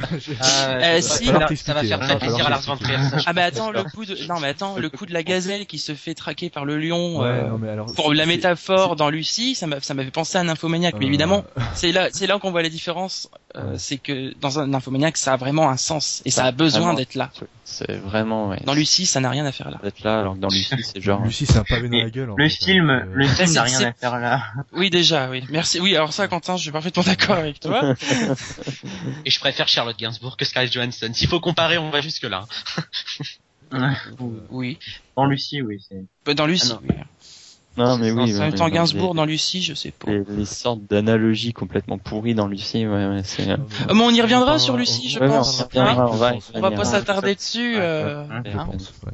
Euh, Et moi, pour revenir sur Nymphomaniac, je tenais à préciser quand même que pour ceux qui se demandent, comme toi Eddie, enfin, toi, tu sais que tu ne veux pas voir la, la version Director's Cut, Ouais. n'ayez pas peur, vous ne verrez pas 1h30 d'images de porno mhm. euh, complètement barbare, scatophile, enfin j'ai entendu tous les... Bah, à ce moment-là, regardez pas Nymphomaniac du tout. De De toute façon, si le sexe vous met mal à l'aise au ciné, ne le regardez pas. Enfin, Il y a, euh, je personnellement quand j'ai j'ai voulu voir la version euh, définitive pour voir euh, le produit enfin fini, parce que c'est vrai que j'avais eu l'impression un peu d'être une, une vache à lait, parce qu'il fallait attendre un mois avant d'avoir euh, le volume 2, après il fallait attendre un an pour avoir le director's cut Mhm. euh, en version VOD, après entendre deux mois de plus. J'avais quand même l'impression que Lars von Trier aimait un petit peu l'argent. Ouais. C'est vrai que c'est vrai qu'à ce niveau-là, j'ai envie de dire aux gens qui veulent le voir, euh, euh, le, le director's cut n'est pas là pour montrer des images euh, sexuelles comme tout le monde pouvait le craindre. Euh, moi, le premier d'ailleurs, je, je... et c'est peut-être même un peu ça qui m'a peut-être un petit peu euh, pas déçu, mais je m'attendais à autre chose. C'est vrai que le director's cut explore davantage euh, la relation avec le père de Joe, etc. Ou...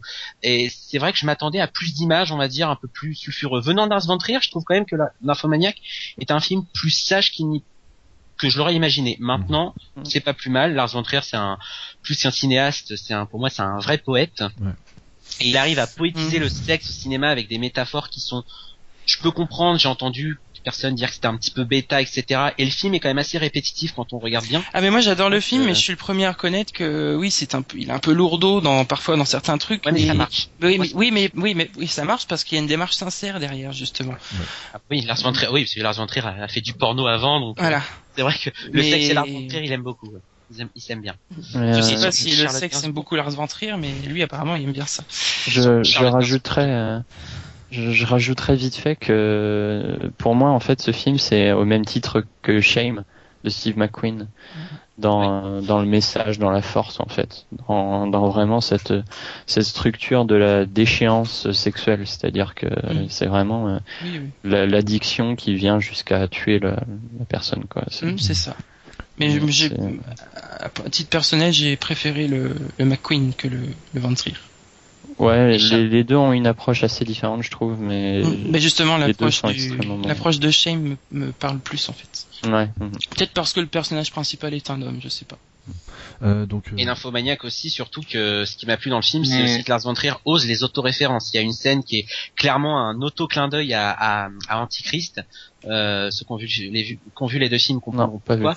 Ceux qui Et, ont eu le euh, courage de le voir, tu peux dire. Sauf que, bah, c'est la scène d'intro. Hein, c'est, il reprend la même musique, euh, le même noir et blanc et tout. Donc, euh, c'est vrai que Lars von Trier, voilà, il a peut-être un, un ego, mais j'aime ce cinéaste pour ça. Il est un petit peu, un peu, un peu mauvais garçon. Il a un côté bad boy. Le, et je trouve que le- son le- film, euh, le début de Nymphomaniac avec euh, une question qu'on s'est posée, Morgan, à l'époque. euh, est-ce que c'est de la pluie qui tombe ou est-ce que c'est autre chose? Oui, c'est vrai que moi, quand j'ai vu le film, je me suis dit, à mon avis, c'est pas de la pluie. La pluie est étrangement trop blanche. ouais. moi je pensais Et- que c'était de la neige. hein. Enfin, je, je suis désolé, mais. Mais qu'est-ce qu'il est C'est naïf sûr que c'est de la petit On est chez. Lars von Trier. Attention, je pense Non pas que mais ce soit de la ouais, d'accord. Mais euh, Axel est pur et chaste. Voilà, c'est c'est ça. Mais on va dire que euh, c'était mon introduction euh, à Lars von Trier, euh, ces deux films. Donc euh, Mm. j'avais Ah ouais. j'avais jamais vu aucun de ces films. D'ailleurs, enfin, ça m'intéresserait de les voir maintenant que. Mélancolia. euh, Mélancolia surtout, oui. Ouais. Dancer in the Dark, hein. Euh, et-. Non, non, Ouais. c'est Mélancolia. Mhm. Euh, Dancer in the Dark. D'accord. Euh, je voulais juste revenir sur mon avis euh, sur euh, Nymphomaniac. Euh, donc, ben, que rajouter après tout ça, après tout cet élan de, ben, toutes ces, pas critiques, mais je, je Si, trouve pas mes mots, mais donc. Euh, Nymphomaniac, j'ai vraiment adoré. j'ai trouvé que c'était comme lire un super bon bouquin. Et d'ailleurs, ben, l'analogie est, super bien trouvée puisque ça se divise en chapitres et euh, chaque chapitre euh, a une nouvelle euh, découverte visuelle. Il, trouve toujours quelque chose à rajouter en plus dans sa manière de filmer, dans sa manière de cadrer, sa manière d'étalonner les couleurs.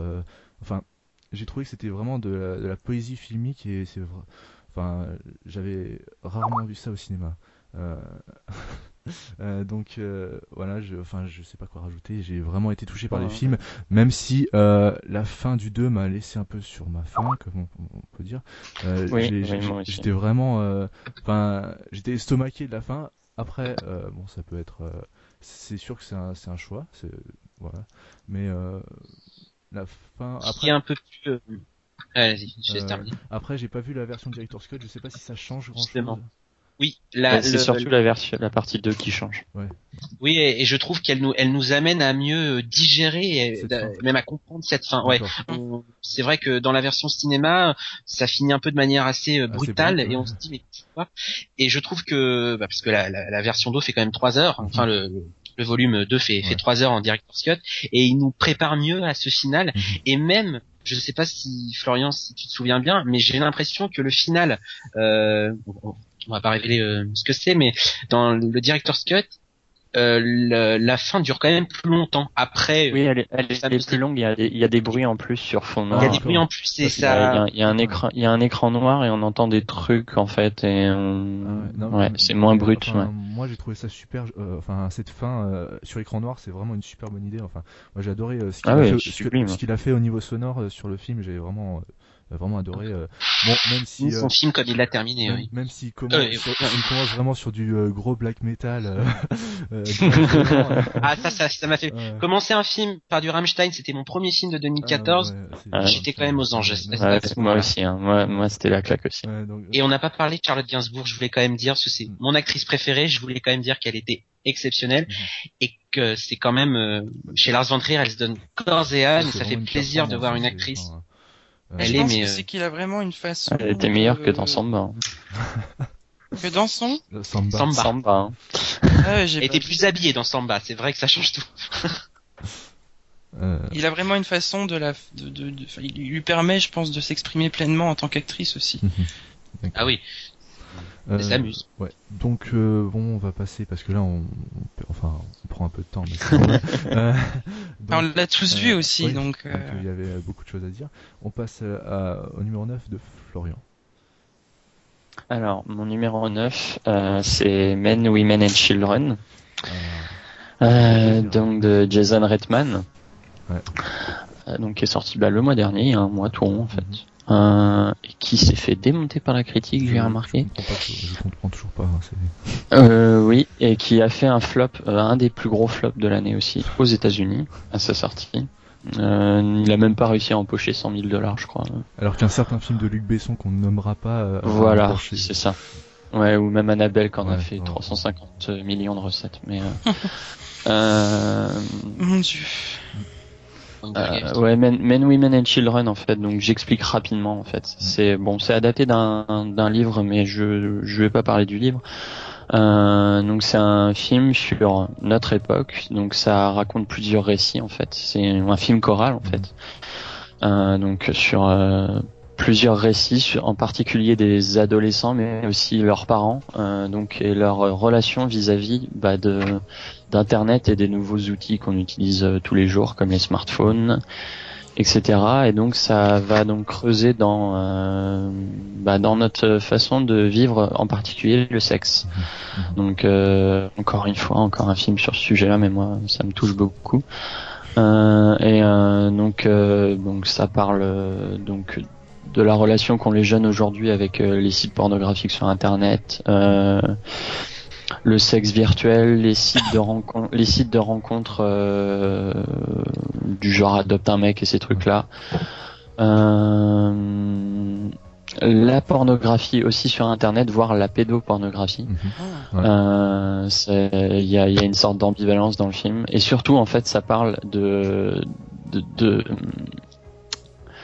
de la responsabilité, en fait. De la question de la responsabilité avec les nouveaux outils, en fait. C'est que les gens utilisent des outils sans savoir les utiliser. Donc, pendant tout le film, on remarquera que bah, les gens, ils savent même pas utiliser leur ordinateur. Ils sont bourrés de spyware, de malware, de plein de saloperies, de virus et tout, parce qu'ils vont sur des sites de cul, des sites, plein de trucs dégueulasses sur Internet. Donc après, du coup, comme euh, le, le père du héros, euh, qui est joué par Adam Sandler, bah, il peut même plus faire marcher son ordinateur, donc il est obligé d'aller mater du porno sur le sur le sur l'ordi de son fils, ce Ouais. qui est quand même assez Et, euh, pathétique. il va dans l'historique après. Voilà, hein, il va dans l'historique. Enfin, c'est il y a, il y a vraiment il y a aussi une mère qui prend en photo sa fille qui a quoi 15-16 ans, euh, qui la prend régulièrement en photo, limite dans des trucs porno. Euh, parce qu'elle a envie qu'elle devienne connue, etc. Et elle veut entre guillemets faire euh, projeter son, son rêve qu'elle a pas réussi à faire sur sa fille. Enfin, il y a, y a vraiment cette euh, et puis au milieu de tout ça, en fait, il y a, y a un couple qui est joué par euh, Ansel R. Elgort, je crois, oui c'est ça, qui a joué dans dans Nos étoiles contraires. Mhm. Et, euh, et une jeune femme euh, que je ne connais pas, euh, mais qui donc eux euh, sont deux entre guillemets deux jeunes, tout ce qu'il y a de plus normaux, mais qui au milieu semblent être un petit peu euh, les élus. Ça fait un peu. euh, Donc du coup il y a une jolie petite histoire d'amour au milieu, euh, qui là aussi passe par internet, mais euh, qui est qui est ouais qui est, qui est différente quand même. mais Ouais. c'est vraiment, il y a, y a vraiment alors la question de responsabilité des parents, euh, le fait que la- toute la société qui est autour de nous veut absolument nous. Euh, Il y a toutes les pubs pour les sites de rencontres, tous les machins qui nous poussent sur Internet, les pubs qui nous poussent à aller sur les sites de, les sites porno, tout, tout ces, il y a, y a plein, plein de questions comme ça et le, le film essaie de creuser tout ça et il y arrive, je trouve très très bien parce qu'en plus il y a une mise en scène absolument sublime. Et l'idée des, enfin des, des- je t'in- je t'interromps de deux minutes, mais Ouais euh, ouais. l'idée des, euh, enfin des écrans portables et tout ça euh, qui apparaissent en, en milieu. Moi, je pensais que ça Voilà. faisait, ça pourrait faire gadget. Ça pourrait pas être une vraie bonne idée de mise en scène, mais je trouve qu'elle est assez bien euh, utilisée. Mais ex- exactement. Et, euh, Exactement, parce qu'en fait, on a tendance à dire, c'est vrai que c'est en plus c'est souvent ça. Je me souviens du, du film de euh, de David Schwimmer Trust Mhm. qui parlait de ce genre de truc de la d'un pédophile sur internet qui qui euh, violait une, une jeune adolescente et c'était pareil, c'était utilisé de la même manière. On avait des des écrans de téléphone, des messages, des SMS qui s'affichaient à l'écran, mais c'était pas pareil. Euh, là, dans Men, Women and Children, c'est vraiment euh, euh, les messages s'affichent, mais en fait, les personnages qu'on voit à l'image, ils sont déjà les yeux rivés sur un écran. Et du coup, nous, on fait pareil, et ça nous remet face à notre condition, en fait, d'utilisateur nous-mêmes de ces trucs-là. Et quand on marche dans la rue, on ne peut plus décoller l'œil du téléphone ou des trucs comme ça. Et euh, c'est extrêmement bien pensé ouais, à ce niveau-là. Euh, et c'est c'est pas abusif en plus. Il y a, il y a vraiment tous les points de vue possibles en fait, tous les clichés, mais en même temps tout, euh, toutes les idées reçues sur ces choses-là, et en même temps c'est très critique quoi. Et ça nous remet vraiment à une condition euh, limite pathétique Ouais. en tant Et puis euh, l'utilisation, enfin, euh, de la sonde, spatiale. Euh, Ouais, enfin, voilà. C'est vraiment, euh, ça, ça nous remet vraiment dans notre contexte euh, de, de, de petits points dans la galaxie qui, qui pensons être le cen- centre de l'univers, mais qui en fait, est- on, on est, euh, on est, on est La, rien, no- quoi. la, la notion d'infiniment petit face à l'infiniment Voilà, grand. c'est- Mm, c'est vraiment ouais. super bien utilisé. euh, Enfin, moi j'ai vraiment adoré ce film. J'ai pas mis dans mon top, euh, malheureusement, mais euh, enfin j'étais bouleversé par la fin euh, et euh, enfin par toutes les histoires. Euh, mais euh, enfin voilà, c'est vraiment un super bon film et je vous le conseille. Euh, Il, est- ouais. dans ton top, Axel Euh, J'ai non, pas il est écouté. pas dans mon top malheureusement parce que j'ai Ah, pas trouvé la place. Euh, Mais euh, ouais, après je, je comprends pas toutes ces critiques Non, négatives non qui ont démonté le film. Bah, tu sais, des fois, il y a, y a des, qui ont- il y a des bons qui films ont comme ça. ouais. lent euh, par certains moments, mais je trouvais que c'était, enfin, j'ai pas trouvé ça lent. Moi, j'ai- lu que c'était bourré de clichés, alors que en fait, c'est pas bourré de clichés, c'est c'est concret, c'est vrai en fait. Ouais. Il y a il suffit d'aller sur internet et de faire trois recherches pour tomber sur tout ce qu'il y a dans le film. Ouais, ouais. Après, Donc faut c'est- voir. Enfin, je- Tu sais, il y a peut-être des gens qui se sont sentis gênés aussi. hein. Ouais, mais ouais, Ouais, mais justement, Parce que, parce que ça les euh, ref- parce que ça reflétait. euh, C'est justement le but du film, quoi. Oui, ah oui, mais il y en a qui, qui tu sais, Après, je veux pas faire, euh, je, je veux pas faire euh, euh, de, de clichés, mais il faut voir aussi l'âge des critiques aussi. C'est vrai que nous, on est plus concernés euh, par euh, le monde Internet et tout Oui, qu'un critique chez Télérama qui a 55 ans. mais ces personnes Ah, utilisent euh. bien des smartphones, ces personnes utilisent Internet tous les jours. Euh, tu vois. Mais je- ils, ils utilisent, mais je pense pas Ouais, qu'ils ils ont aient. pas- ouais. Ouais, ils ont- ils- ils utilisent connaissent sans pas la réalité du truc, Mais en fait. c'est qu'on en revient à ce que dit Florian. Ils utilisent sans comprendre. Voilà, c'est Ouais, ça. Et justement. du coup, j'ai l'impression d'être passé à côté d'un d'un d'un d'un d'un beau film. Je suis pas allé le voir. Je l'ai pas vu euh, non plus. Il est pas passé. Je pense que je Ouais, bah, j'essaierai de le voir il a prochainement. été très, très vite déprogrammé chez moi aussi. Mais je, non mais moi le truc c'est que je crois qu'il va passer donc euh, je le verrai en 2015 tant pis.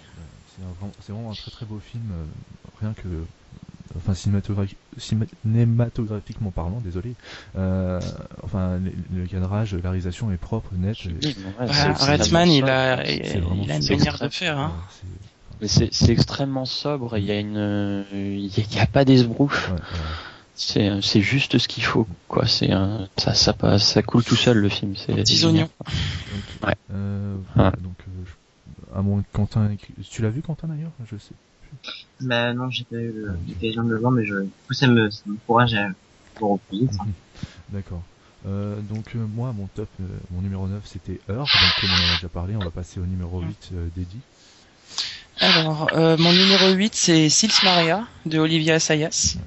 Euh, que j'avais vraiment vraiment vraiment très envie de voir parce que parce que bah, parce que c'est enfin je- les portraits d'actrices euh, m'intéressent. Et plus plus précisément quand en plus c'est pour euh, pour parler d'une génération aussi Euh, et là on a vraiment on a vraiment ça. Et, voilà c'est un film absolument magnifique je trouve. Euh, j'ai- magnifique parce que parce qu'il est pas c'est pareil c'est c'est c'est un film qui est très qui fait pas semblant quoi. Il n'y a pas de euh, c'est sans fioriture c'est c'est très ça ça coule en fait. Et je trouve que Ouais, c'est ce qui c'est ce qui rend le, le film euh, très beau et c'est ce qui le rend touchant aussi c'est parce que on a vraiment un enfin, le personnage de Juliette Binoche euh, son, son reflet face à, à, à Chloé Moretz dans le film euh, voilà moi je le trouve très euh, je, je le trouve tout à fait tout à fait crédible et, et sensé et donc le film m'a vraiment m'a vraiment énormément touché euh, dans toute cette partie là et après à côté de ça, ça c'est aussi un très beau portrait de femme.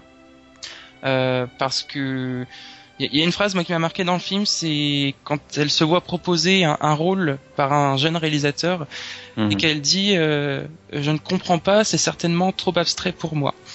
Et, euh, et cette phrase je trouve qu'elle elle résume vraiment bien le film parce que euh, tout le long tout le long on la voit comme ça essayer de, de, de jouer un rôle qu'elle n'aime pas et qu'elle et qu'elle ne parvient pas à jouer parce que parce que Ouais. euh, parce qu'elle n'aime pas et elle ne s'aime plus surtout.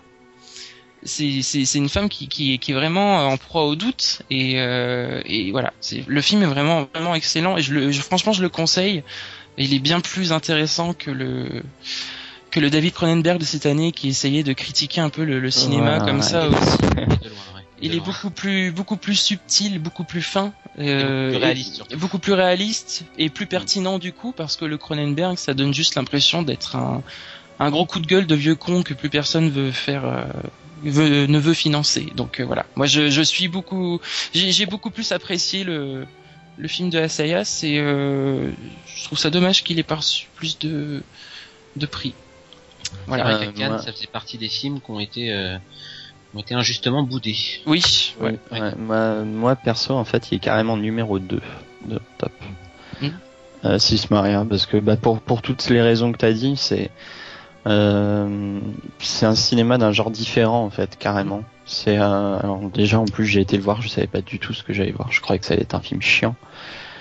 Et c'est le film qui est capable de te prendre au trip dès le premier plan, en fait. tout à fait c'est ça Il y a une notion de réel. Je sais pas comment c'est possible de, de c'est- il y retranscrire a une notion de réel dans, un, dans quelque chose de très, sti- de très stylisé en plus. Oui, mais je, je sais pas comment a fait Assayas pour retranscrire si bien une, une sorte de bah, de double réalité quoi. T'as vraiment l'impression que c'est que ces, attri- ces, attri- ces actrices existent Mm. parce qu'en plus pendant tout le film vu qu'il y a Stewart et euh, qui elle euh, donc est jeune et parle de cinéma jeune et de films à saga Euh, Stewart, qu'elle a joué dans des Twilight. C'est vraiment, euh, bah, oui. Alors ça, c'est très intéressant et aussi. Justement il y a, y a ce tout ce, ce truc en fait ça fait un reflet entre les deux et du Elle- coup elle est- en fait, Stewart, elle est le- a un regard sur son sur Elle est le lien. Elle est un peu, on est un peu à la place de Stewart en fait dans le film. Nous.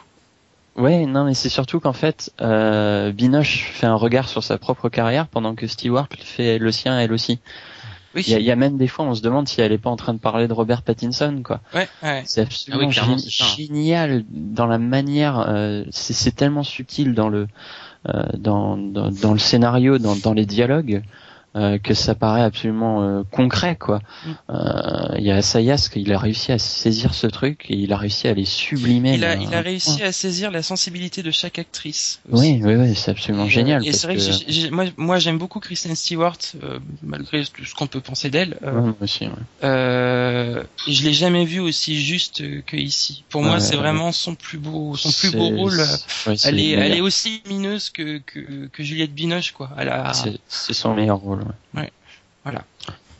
Ouais, c'est Ouais, un, je- c'est un film extrêmement fort. Quoi. Même s'il est dur à appréhender au premier abord parce que il a un rythme très lent quand même des fois. C'est vrai, ouais. mais c'est justement un, c'est cette un- idée, avec cette idée du, du nuage là. C'est un long poème euh, vers lequel faut se, dans lequel il faut se laisser bercer, je pense, en fait. Euh, un peu à la manière de Nymphomaniac, justement. Mhm. Euh, ou de films un peu comme ça. Je pense à, je pense à The Tree of Life, à tous ces films-là qui sont très, euh, qui sont pas faci- qui, qui ont pas, qui ont pas une forme facile, mais euh, ça fait partie des films où il faut se, voilà. Mais faut- Bina- laisser aurait dû, avoir, euh, aurait dû avoir le prix à Cannes. Ah oui, voilà, c'est ce que je pensais. C'est pas Anne forcément. euh, Bah, il y en a plein qui auraient dû l'avoir. c'est Oui, on aurait dû faire trois prix en fait.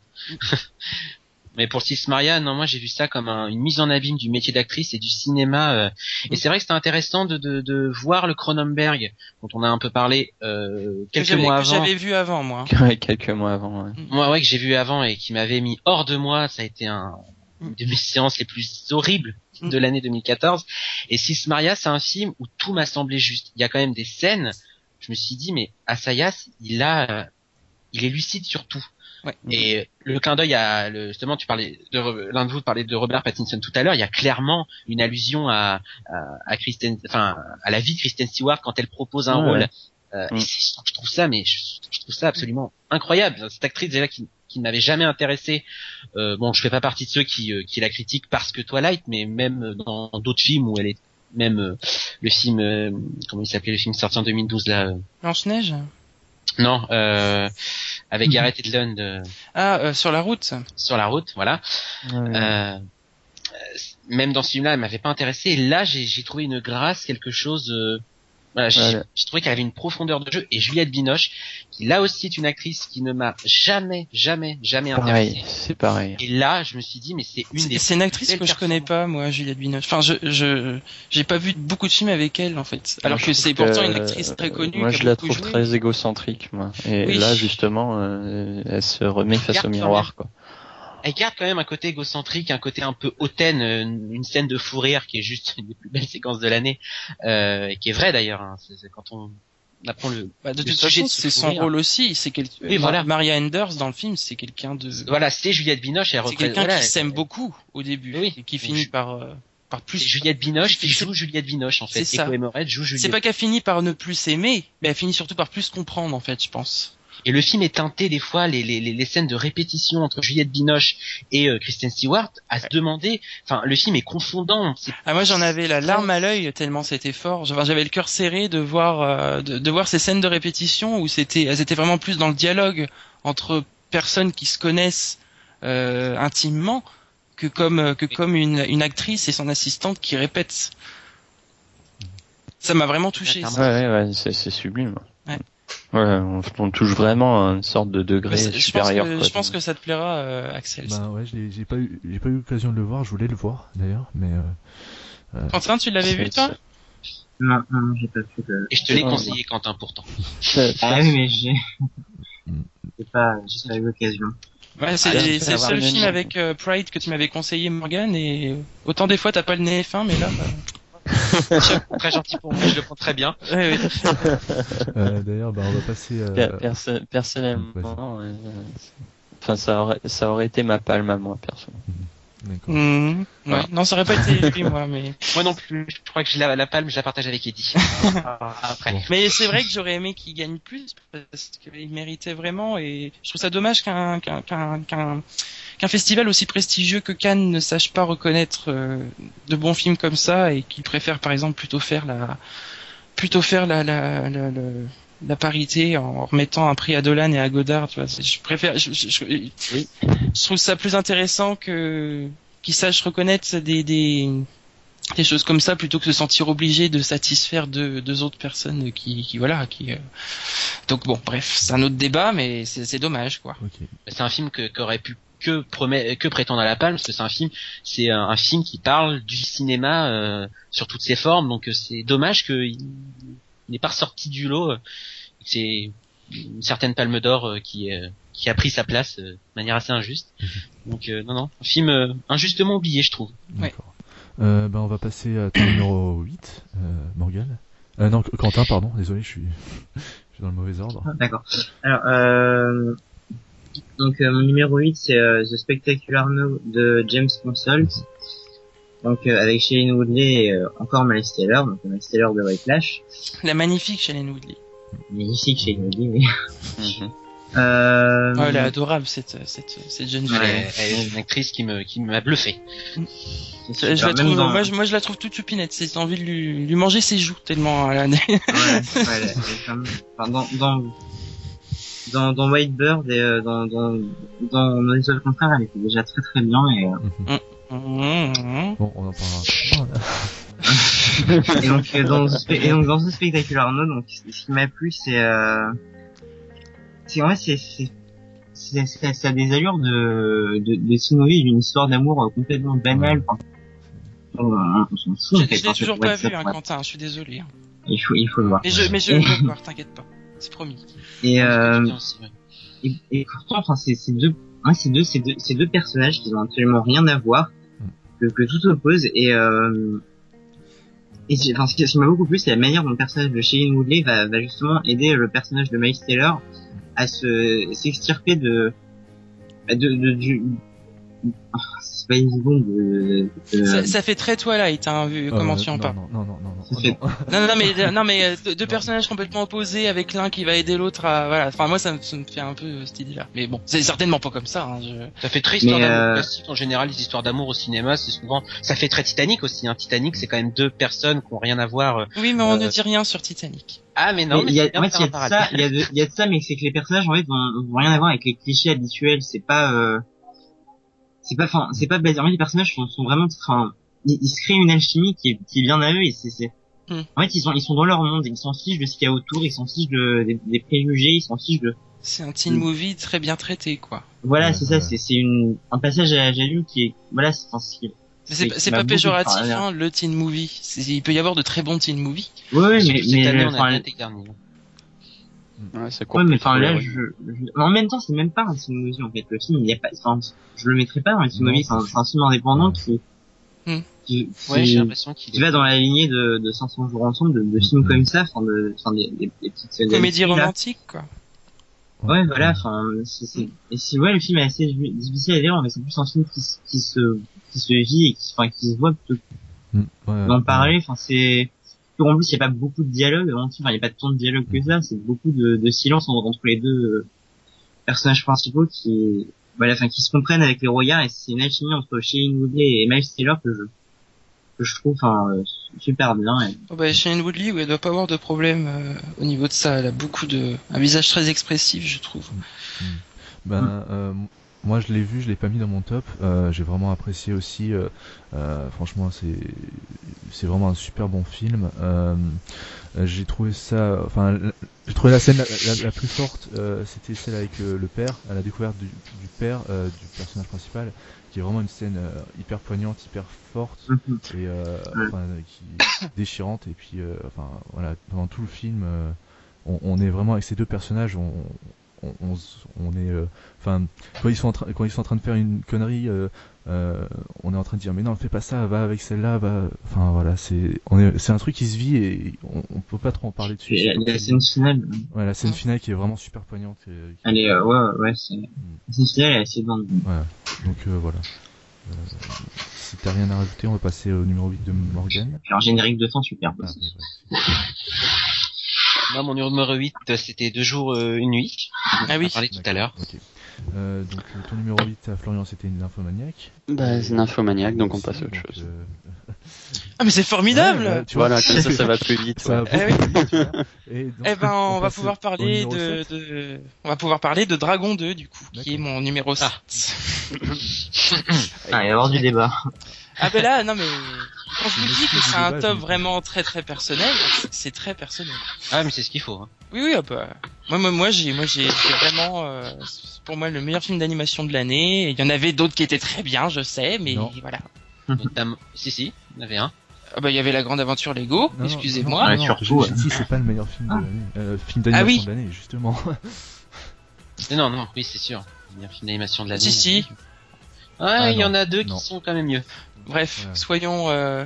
Non, bah personne l'a vu. Bah alors oui, bah, bon Dragon 2, euh, bah moi j'avais adoré le premier euh, et qui était vraiment très très bien et qui était qui, qui était vraiment aux antipodes de ce que tout ce que pouvait proposer un, des films d'animation euh, récents et qui développait un univers et là on est vraiment dans la droite ligne du premier mais un level au-dessus je trouve quand même Ouais. euh, où euh, l'univers se, se développe encore plus euh, et devient vraiment très intéressant dans ce qu'il dans ce qu'il raconte et dans ce qu'il propose comme euh, message. Et moi, je suis assez admiratif des films comme ça qui, qui s'adressent à- aux enfants et qui sont capables de dévoiler des choses fortes comme ça euh, sur le sur le, les choix, sur la sur la parenté, sur la, la famille, euh, sur la, la paternité aussi parce qu'il y y a de ça. Euh, sur la responsabilité voilà. Donc euh, moi enfin voilà j'ai pas grand chose à dire mais c'est vraiment un film qui m'a qui m'a beaucoup qui m'a beaucoup touché qui m'a j'ai vraiment apprécié ma séance de ciné et je pense que c'était vraiment l'une des, des séances devant lequel je, je euh, cette année euh, où j'ai vraiment ressenti euh, beaucoup beaucoup d'émotions. Alors il y en a eu d'autres mais là voilà c'est une séance que j'ai vraiment appréciée Ah, je trouve que c'est un, très bon cru aussi. Enfin, le film réunit tous les éléments, enfin, pour faire passer un bon moment, quoi. Il y a de, il y a vraiment de, de tout. quoi. et puis j'ai mon croque-mou en peluche euh, depuis Ouais. voilà offert à mon anniversaire et il grogne et nous vivons des, des jours heureux ensemble Moi, c'est bien ça le problème de Dragon 2, en fait. Je trouve que c'est une ode à la vente de produits dérivés, euh, Ah, mais du n'importe croque-mou, quoi, Morgan. alors que le premier Dragon, pour moi, est un chef-d'œuvre absolu. Ça, c'est clair, je m'attaquerai pas au premier Dragon. Mais le deuxième Dragon, DreamWorks, quoi. c'est du- voilà, le problème, c'est une suite qui, qui surfe sur la vague du premier, évidemment. Même donner suite à cette histoire, mais sans émotion, sans, c'est juste. Sans euh, émotion, non mais Ah, attends, qu'il y a c'est n'importe quoi. Euh, ouais. moi- moi- Non, moi, mais attends, mais, non, mais, personnellement, mais tu peux pas dire ça, enfin, Enfin, rien que la fin, hein. mais il y a de l'émotion, quoi. Enfin, oui, mais voilà, la, la fin, c'est, c'est, c'est, c'est inattendu. Enfin, tu vois on va jamais. pas spoiler, mais euh, Ah, mais tu ne vois plus ça dans un film d'animation. Enfin, on n'a pas vu ça depuis. le film euh, prend des risques en plus. ouais, le- Si, mais oui. De la même année, on l'a vu dans, euh, bon, c'est pas du tout du même acabit, mais euh, dans, euh, la princesse Kaguya. voilà, chez Ghibli. Bah, Euh, au pire, on va le dire qu'il y a eu un petit couac, puis c'est tout. Ouais, voilà. Voilà. euh, donc, euh, on reprend. euh, attends, c'était ton numéro 7, donc c'était Dragon 2. Donc c'était Dragon 2 et on, On s'excusera pour avoir coupé Morgan, le pauvre. Pas grave. J'ai l'habitude d'être censuré, c'est bon. Oh, C'est quoi ce... Oh là là, sérieux Charlie héros. Hebdo, ma liberté d'expression n'a pris un. Même Wisner ne veut plus moi. Euh, donc, euh, on a eu un petit problème technique. euh, c'est réglé, on l'espère pour. pour l'instant, on, on va croiser les doigts. Euh, donc, Eddie est en train de parler de Dragon 2, de son 2, numéro oui. 7. Euh, donc, il y avait un grand débat. euh, Et Morgan n'était pas d'accord, mais il a pas raison, donc maintenant on va passer. à- Que tu dis Pas grave. D'accord. De toute façon, on, on parlera du film que tu, dont tu voulais parler euh, juste après. Donc, euh, voilà. Je, euh, laisse la, parole- la parole à Quentin pour son numéro 7. Donc, euh, donc le septième film euh, de mon top, c'était euh, 12 Years a Slave de, de Steve McQueen. Ouais. Donc, euh, réalisateur de Shame, euh, de- réalisateur de Shame dont on a parlé tout à l'heure. Euh, donc moi, ce qui est, enfin, donc euh, le- film sort euh, un an après Django Unchained. Mm. Et euh, et donc moi, je trouvais ça intéressant, je trouve ça intéressant justement de faire le, le comparatif entre les, entre les deux films d'un d'un film qui, qui justement essaye de, de, de, de venger entre guillemets les, les esclaves et d'un un film qui décrit euh, le- voilà ça enfin le, l'histoire C'est de, réaliste. C'est plus réaliste. beaucoup, 12 plus, ré- beaucoup plus réaliste. ouais. C'est Euh. plus, euh, c'est plus, c'est plus, pa- c'est plus pathos aussi. Mm, ouais. À travers, euh, c'est Plus académique. Ouais. Allons-y hein, dans les dans les adjectifs. C'est un peu lent parfois. Non, je. On n'a pas tous le même avis, hein. Vas-y, Quentin. C'est un peu chiant aussi. là. Oh, putain. Non, non.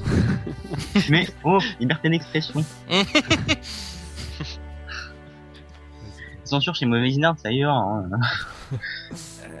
donc, euh, donc euh, moi, ce qui m'a donc ce qui m'a beaucoup plu dans ce film, c'est la- l'interprétation de Chiwetel. Chiwetel, je sais pas si on dit ça comme ça. Donc Chiwetel Ejiofor. Chiwetel Ejiofor, voilà. comme tu dis. Chiwetel Ejiofor, donc qui joue, qui joue, euh, euh, comment il s'appelle? Euh, qui joue l'esclave du coup.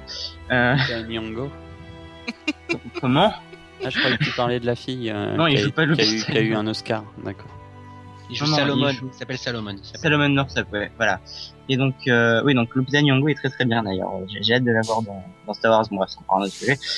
Euh, donc, Twilight the Slave. Moi aussi, j'ai envie de l'avoir dans ce On va, on va jamais finir, alors vas-y, Quentin. Twilight Twilight the Slave était très bien. Il mérite son Oscar, voilà. Bon, euh, Ça, c'est de la conclusion. la tristesse. C'est Lupita qui se fout de la charité. oh, Oh. bordel, moi j'embraye. hein. Euh, donc, euh, oui, euh, comment enchaîner là-dessus Il y avait une très belle photographie. Pardon. Je suis désolé. Je Si je le sors pas, il va me, il va me suivre. Alors, euh, C'est que on- depuis, depuis tout à l'heure, on, on parlait de films un peu légers et tout. C'était très sérieux. Là, on parle d'un film sur l'esclavage. On a un peu génial. C'est ça. eh, on est vraiment horrible. ouais. Mm. Pardon. Euh, Bon, bref, du coup, tu auras... putain, tu vas avoir du montage à faire, Axel. ouais, ça va être. euh, bon, Désolé. Euh, vas-y, Quentin. Enfin, si t'as quelque chose à rajouter, sinon on va passer à autre chose. Enfin, Est-ce que quelqu'un l'a dans son top Bah, non, moi je l'ai pas dans mon top, mais j'ai apprécié, bien que ce soit un peu lent parfois. Euh, mais euh, enfin, franchement, euh, l'histoire euh, m'a beaucoup plu. Euh, c'est sûr que ça tire dans le pathos euh, des fois. Euh, on peut pas le nier, Ouais. mais euh, c'est sûr que euh, bah, on a eu plusieurs films comme ça récemment. euh, qui parlaient de, bah, de l'esclavage. On avait le majordome, on avait Django et on avait euh, 12 Years a- 12 Years a Slave, pardon. Euh, et qui avaient tous un- un- une différente approche en fait. Et euh, ben je la trouve pas si mal euh, celle de 12, 12 Years of Slave, j'ai jamais y arrivé. Euh, et euh, enfin bien qu'elle soit un peu lente quoi. Donc euh, Une très bonne approche de l'esclavage. mhm. Moi, je, je, enfin, je, je, je suis évidemment, euh, je, je trouve le, je trouve l'idée intéressante euh, de, de mettre en scène ça. Je- J'approuve complètement le propos, mais après, je trouve le film un peu trop démonstratif. Il avait pas besoin de ça, je pense, pour être euh, pertinent, en fait. Voilà, c'est tout. Moi, je rejoins Quentin. Je trouve que c'est un très beau film. un peu académique et très euh, je louche pour avoir mon Oscar, c'est vrai. Mm. Beaucoup plus, beaucoup plus, comment dire, moins subtil que, que Shane par exemple. Euh, mais je trouve que non, cinématographiquement parlant, c'est assez fort quoi. C'est académique mais très efficace et il y a quand même des moments, euh, même même en termes, euh, c'est la première fois que j'ai vu des, des, je vais je vais je vais aller dans le dans le détail, mais les scènes de des, les coups de fouet, Mhm. j'avais jamais ressenti. C'est assez Ouais, viscéral ouais, en fait. ouais. hein. Et je trouve que McQueen c'est un peu le cinéaste qui filme un peu la chair.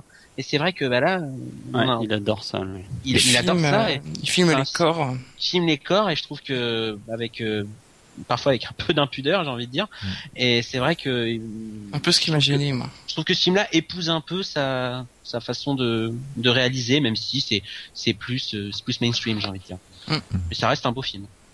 je tiens juste à rappeler aussi la scène où euh, Solomon est attaché à un arbre par, euh, Voilà. enfin, c'est une scène qui dure Ouais, ultra longtemps, c'est- longtemps Typiquement vraiment. le, le genre de scène qui, pour moi, plombe un peu le film, en fait. Ah, moi j'ai adoré. Moi, je la trouve super puissante celle-là, même si j'ai, Ouais, voilà, c'est- euh, que le film était lent, c'est, vrai par certains points, mais euh, je l'ai trouvé vraiment certaine- très puissante. Surtout que la vie continue, alors que lui est à deux doigts, enfin, euh, deux doigts de mourir, euh, c'est vraiment très très puissant. Mm, mm. Et quelque part, c'est une certaine lenteur. On ressent le, la- enfin, on ressent le, enfin, les, années que, que Solomon avait. Enfin, voilà. Enfin, moi, je trouve qu'on l'a- on, on, les- on les vit bien. Bah, c'est les, les Ouais. 12 années qu'on prend à la gueule, en fait. Ouais, euh, moi, j'ai pas, j'ai pas eu cette sensation-là, en fait. ouais, sensations. Euh, Mais c'est un le- film intéressant que je pense. Pardon que c'est- pour, pour moi, c'est, enfin, il, serait moins, moins cru. Ce serait peut-être même un film d'école, euh, carrément. Ah oui, c'est un film scolaire, mais euh, Mm. scolaire Par contre, pas. le- Le point négatif, c'est quand même le recyclage de la BO. De Inception, ouais.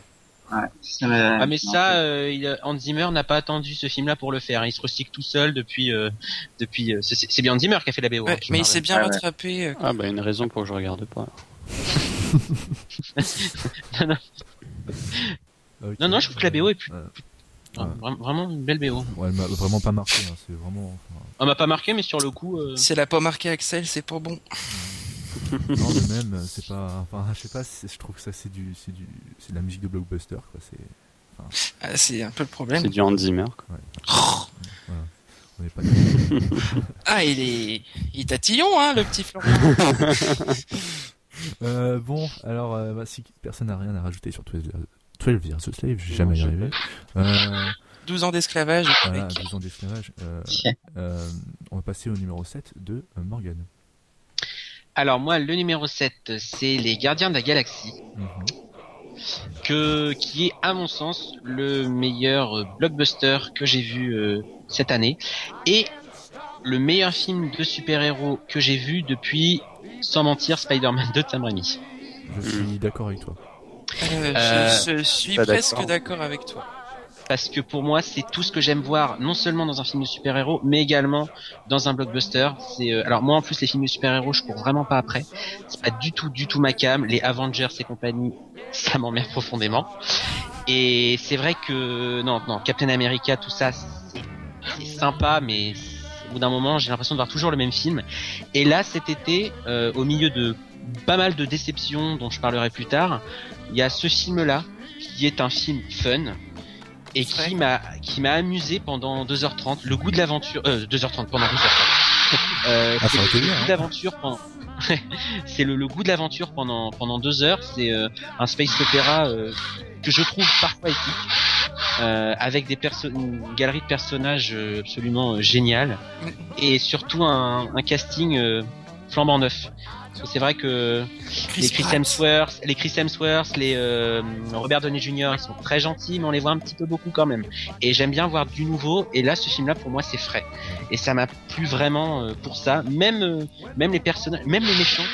Des personnes qui avaient des réserves sur le méchant et je trouve que le méchant est plutôt de, de qualité euh, c'est un film qui, a- qui annonce un potentiel vraiment euh, euh, vraiment très prometteur quant à la suite de la franchise vu que le 2 est, est déjà en route et c'est un film qui est très intègre c'est pas un film alors je sais pas si c'est un film de commande mais en tout cas James Gunn a vraiment mis tout ce qu'il avait envie de il a, il a dit tout ce qu'il avait envie de dire avec ce film là C'est un, c'est un film qui est aux antipodes en fait des productions Marvel.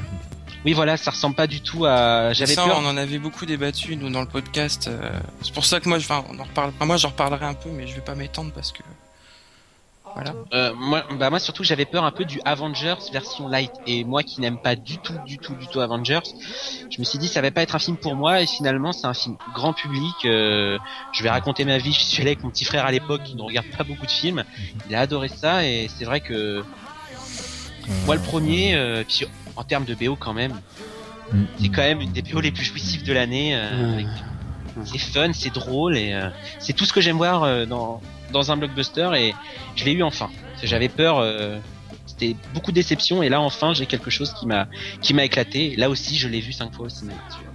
Le- pour moi, le problème de ce film, c'est que c'est du Marvel encore. quoi. C'est que bizarrement, le seul film euh, estampillé Marvel entre guillemets euh, qui vaut le coup, je trouve, bah, c'est Spider-Man 2, comme toi. Oui. Euh, justement, c'est pas Marvel Studios qui l'a réalisé. Euh, sauf que, ouais, chez Marvel, quand ils produisent un film, enfin, les Gardiens des Galaxies, il était obligé d'être drôle, donc ça va.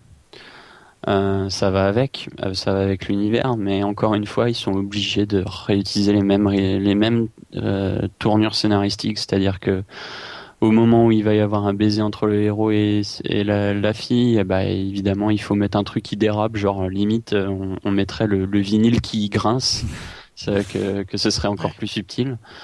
Euh, il faut absolument, il faut absolument faire euh, genre, on veut, on veut désa- désamorcer les clichés, sauf qu'en fait, en désamorçant à tout prix les clichés, ben on en crée un autre. Euh, c'est c'est vraiment du, du Marvel, sauf que le fait qu'il l'entourait d'une touche rétro et euh, un peu old school, genre feel good movie, bah du coup ça plaît.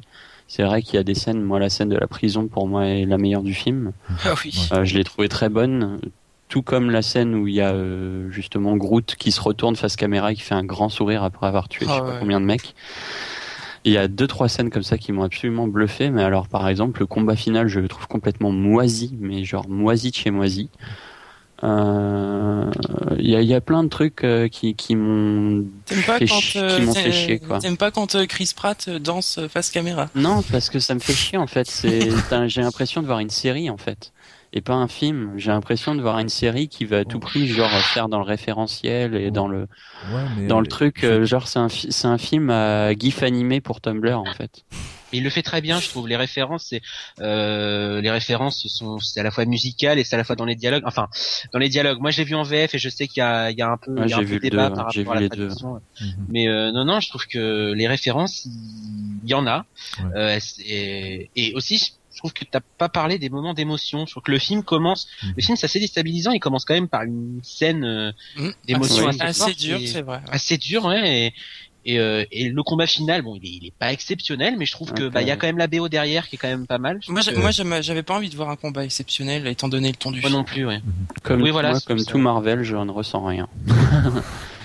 Bah, le truc, déjà que- qu'Avengers c'était moisi donc. euh, Euh, bah, Vas-y, je suis je te laisse parler. le, le truc c'est que c'est c'est basé sur des comics donc euh, les comics c'est euh, c'est du cliché euh, à en revendre c'est euh, enfin mais c'est sûr que quand on va voir ce genre de film on s'y attend un peu euh, Eh, Bah mais ouais, bon, mais ça c'est comme les adaptations de romans, me- euh, c'est pas t'es pas censé adapter forcément que ce qu'il y a dans, dans le comics.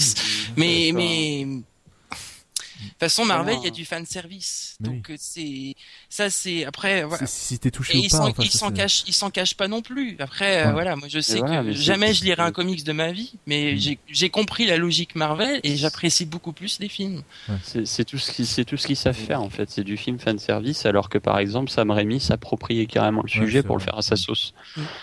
Euh, là pour moi c'était une c'était une œuvre d'artiste et pas une moi, œuvre de, blockbuster euh. J'apprécie les deux visions en fait parce que je vois l'ensemble des, des, des en gros on va dire j'appelle ça un peu la saga Avengers en fait si tu Bah, veux. pour- en fait, pour moi, en fait, les, les, ce que fait Marvel aujourd'hui, même s'ils arrivent à faire quelques bons films dans le lot des fois, euh, c'est euh, c'est que c'est la suite logique de ce qu'avait enclenché Star Wars à l'époque, c'est-à-dire des films pour Mm. vendre des goodies, quoi. c'est ça.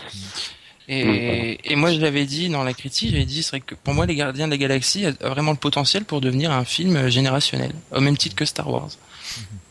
Ouh, j'irai peut-être pas jusque là, mais Ah, euh, si, euh, si, Au niveau des références et des Ouais, répliques, ça sera pas le cas, hein. de Hmm, on verra.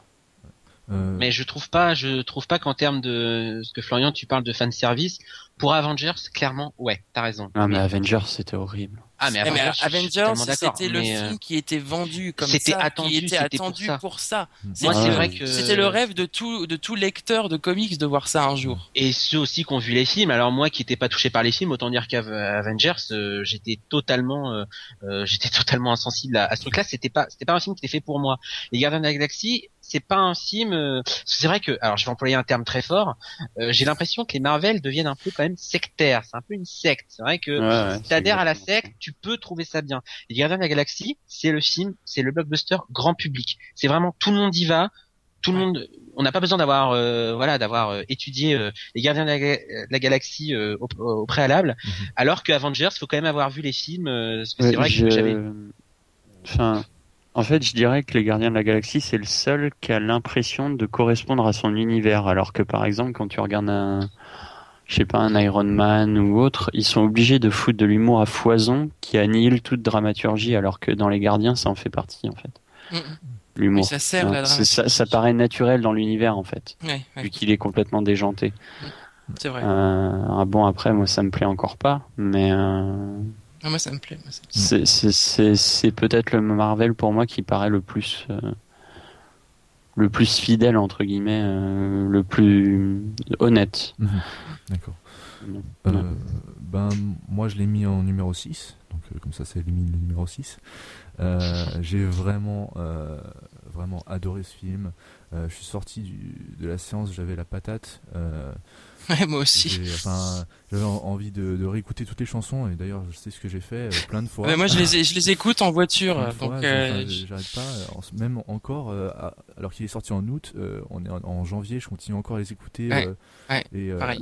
Pareil. ça me, enfin, ça me hante. Ce film me hante, euh, même si, euh, je, suis- enfin, j'ai pas encore regardé, euh, enfin, j'ai pas encore acheté de Blu-ray euh, du film. je, je l'ai pas, je l'ai pas revu depuis le cinéma. Moi non plus, donc euh, et en plus euh, j'aimerais vraiment le revoir en VO parce que euh, euh, j'adore l'acteur Chris Pratt que j'ai découvert avec la série Parks and euh, Rec- Recreation, euh, et qui est vraiment euh, très drôle dans cette série. Euh, et euh, ben là, il- enfin j'ai adoré euh, ce rôle de Star Lord. Je trouvais que ça dénotait par rapport à tous tous ces super héros qui sont, enfin, ils sont vraiment tous, euh, ben, ils- sont invincibles. Ils sont pas ils sont pas euh, enfin ils sont pas atteignables Euh, et celui-là ben déjà on, on commence à lui mettre euh, euh, ben, euh, dès le début du film euh, Ils sont plus vulnérables, en fait, tu Voilà. trouves ouais, Oui. je, je trouve qu'ils sont vraiment plus vulnérables que tous les autres euh, super-héros mais euh, pourtant je suis, je suis Ouais. un adhérent de la secte Marvel à, à fond hein. J'insulte personne hein, quand non, je dis secte. C'est une métaphore. Hein, vraiment, même, pas de- même moi je prends le, je reprends le, le mot, tu vois. Mais euh, j'ai grandi avec les comics, donc c'est normal. Enfin, euh, j'irai toujours voir un, un nouveau Marvel euh, au cinéma, mais ça me paraît normal, même si je, je critique quand même cette euh, cette, ten- cette tendance à, re- à faire des films euh, à la chaîne. Ça- ça- Industriel. ouais, industriel, ça me plaît vraiment pas, mais euh, enfin. Mais un vrai bon fan est capable de critique sur ce qu'il Voilà, adore. Ouais, ça. oui, oui. Donc euh, ça, ça me plaît vraiment pas, mais j'irai quand même les voir. Donc euh, c'est c'est ça, c'est le fanboyisme, c'est ce qu'on appelle ça. Euh, et euh, du coup, bah, j'ai vraiment euh, adoré les Gardiens de la Galaxie, aussi pour la, la lecture euh, de James Gunn, euh, qui est un réalisateur que je vénère euh, pour ce qu'il a fait dans le cinéma indépendant. Euh, je sais pas si quelqu'un connaît euh, la boîte euh, indépendante de films d'horreur euh, Trauma. euh, La qui- Trauma, ouais. Non. euh, Oui. qui-. Mais j'ai vu ces vidéos fausses porno là, faussement porno. Ouais. Ça me fait marrer, c'est Ouais, gentil. Ben, c'est enfin c'est c'est tout un esprit qu'il a réussi à, à faire vivre dans un film Marvel, un film euh, industriel qui est euh, enfin qui est aux antipodes de ce qu'il avait fait avant. Euh, surtout avec le film Super qui est pour moi un, un chef-d'œuvre euh, en termes de super-héros. Ah, Euh, non, moi j'irai pas jusque là. J'ai- J'ai vraiment euh, enfin, je suis vraiment un fan de ce type et je suis vraiment impatient de voir ses prochains films donc euh, voilà. Euh, Quentin- Horribilis qui était très intéressant aussi. Horribilis ouais, aussi. Euh, Oui. Quentin, je sais que tu l'as quelque part dans ton top donc euh, vas-y, je t'en prie. Euh, ouais, moi, il est troisième dans mon top. Donc, euh, c'est vrai qu'elle j'ai aimé.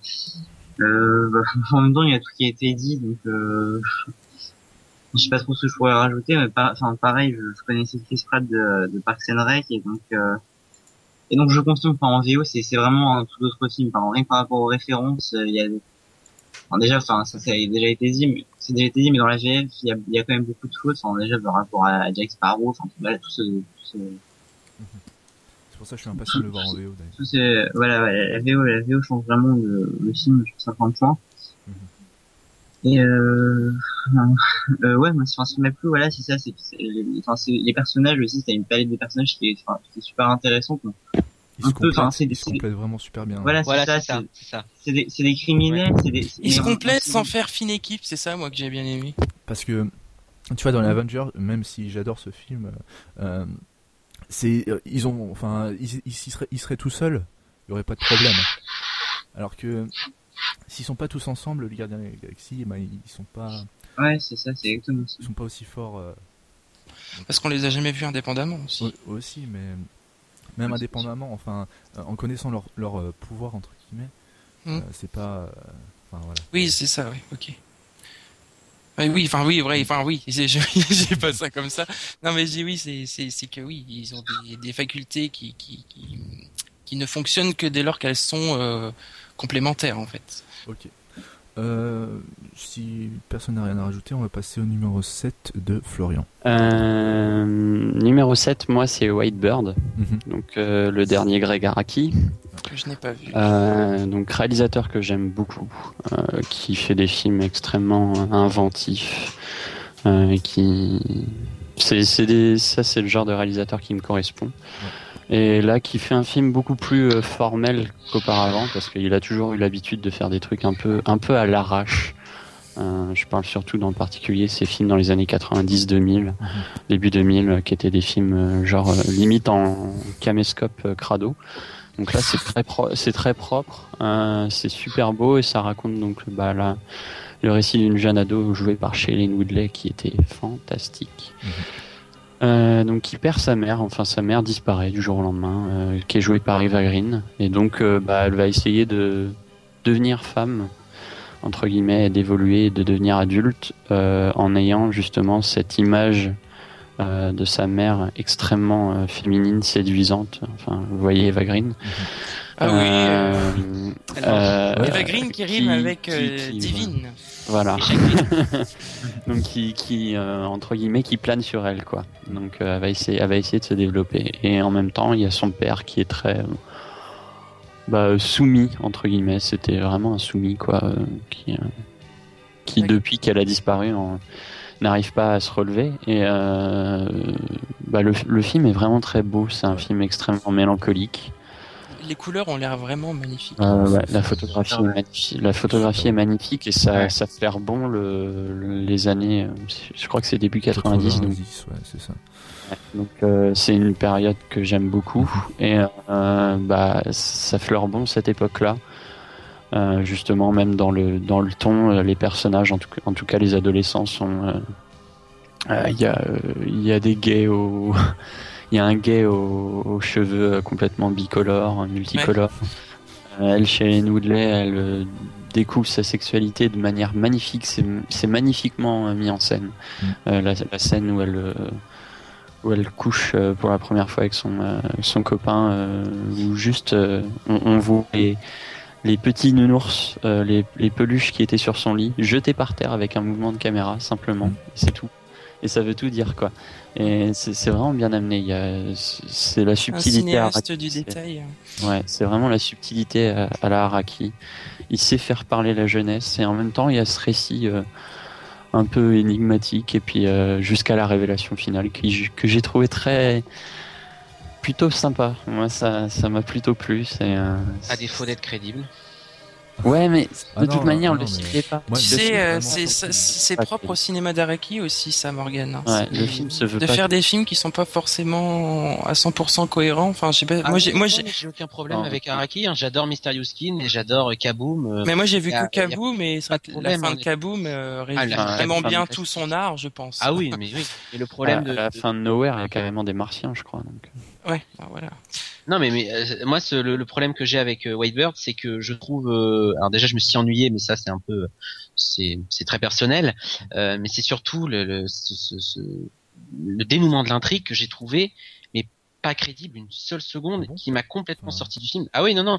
Il était- Moi, j'ai trouvé Attends. super. euh, Enfin, je l'ai pas trouvé euh, super attendu. Je l'ai trouvé. Enfin, euh, pas, pas choquant, mais euh, euh, j'arrive pas à trouver mon Oui, mot. il, mais... il est surprenant. Ouais, surprenant, il est- il est voilà. surprenant, mais je trouve que c'est amené, euh, c'est amené avec des gros sabots. C'est, je trouve qu'il n'y a pas de. À la fois, il est surprenant et plus j'y réfléchis, plus je me dis, mais non, il y a quelque chose qui passe pas vraiment. Et du coup, ça me sort de, ça m'a complètement sorti du film. Alors déjà que le film m'ennuyait beaucoup et même moi qui trouve qu'Eva Green est une actrice euh, voilà divine, je trouve que dans ce film-là, elle a tendance quand même, elle cabotine un tout petit peu. Ah, mais elle cabotine depuis longtemps, après, elle reste magnifique. Mais... Ah mais moi, elle peut Elle a toujours un, un ton de cabotinerie dans, dans son. Et justement, dans mais là, le- Enfin, dans, dans Sin City, c'est euh, c'est le summum de la cabotinerie, hein, par dans, exemple. Même dans dans- Penny Dreadful, elle est à Dans Dark cabotine, Shadow aussi, mais Dark Shadow c'était euh, Mais Dark Shadow, c'est le rôle. Euh, oui, voilà, ça c'était complètement euh, complètement dingue. Là, je trouve que il y a un, Angélique Bouchard. un petit peu trop, too much en fait. Mais- Par contre, euh, en termes euh, en termes de, enfin, Sha- Shailene Woodley, elle est euh, de toute façon, c'est 2014, c'était l'année de Shailene Woodley, c'est un peu ma Ouais. révélation. Voilà, ouais, parce que euh, moi je suis tombé amoureux euh, avec ce film. C'est vrai, parce moi, que, je me suis pris l'affection pour cette actrice ouais. aussi euh, cette année. Pareil. Je crois que c'est Et j'ai son pas encore premier vu White rôle. Bird hein, quand même. Je crois, je crois que c'est son premier rôle où elle fait du nu et euh, ouh, elle est magnifique. elle, est subli- elle est sublime ici. Donc, euh, vraiment donné envie de, de, de le voir. Il est vraiment enfin, génial, moi je l'ai- je l'ai adoré. hein. Je, je l'ai pas mis dans mon top, euh, malheureusement. Euh, mais il aurait été numéro 11, ça c'est sûr. C'est à 100%. Donc euh, voilà. Euh, Quentin euh, a encore, nous a encore quitté, donc euh, on va continuer, va- je pense. Il va revenir. Ouais.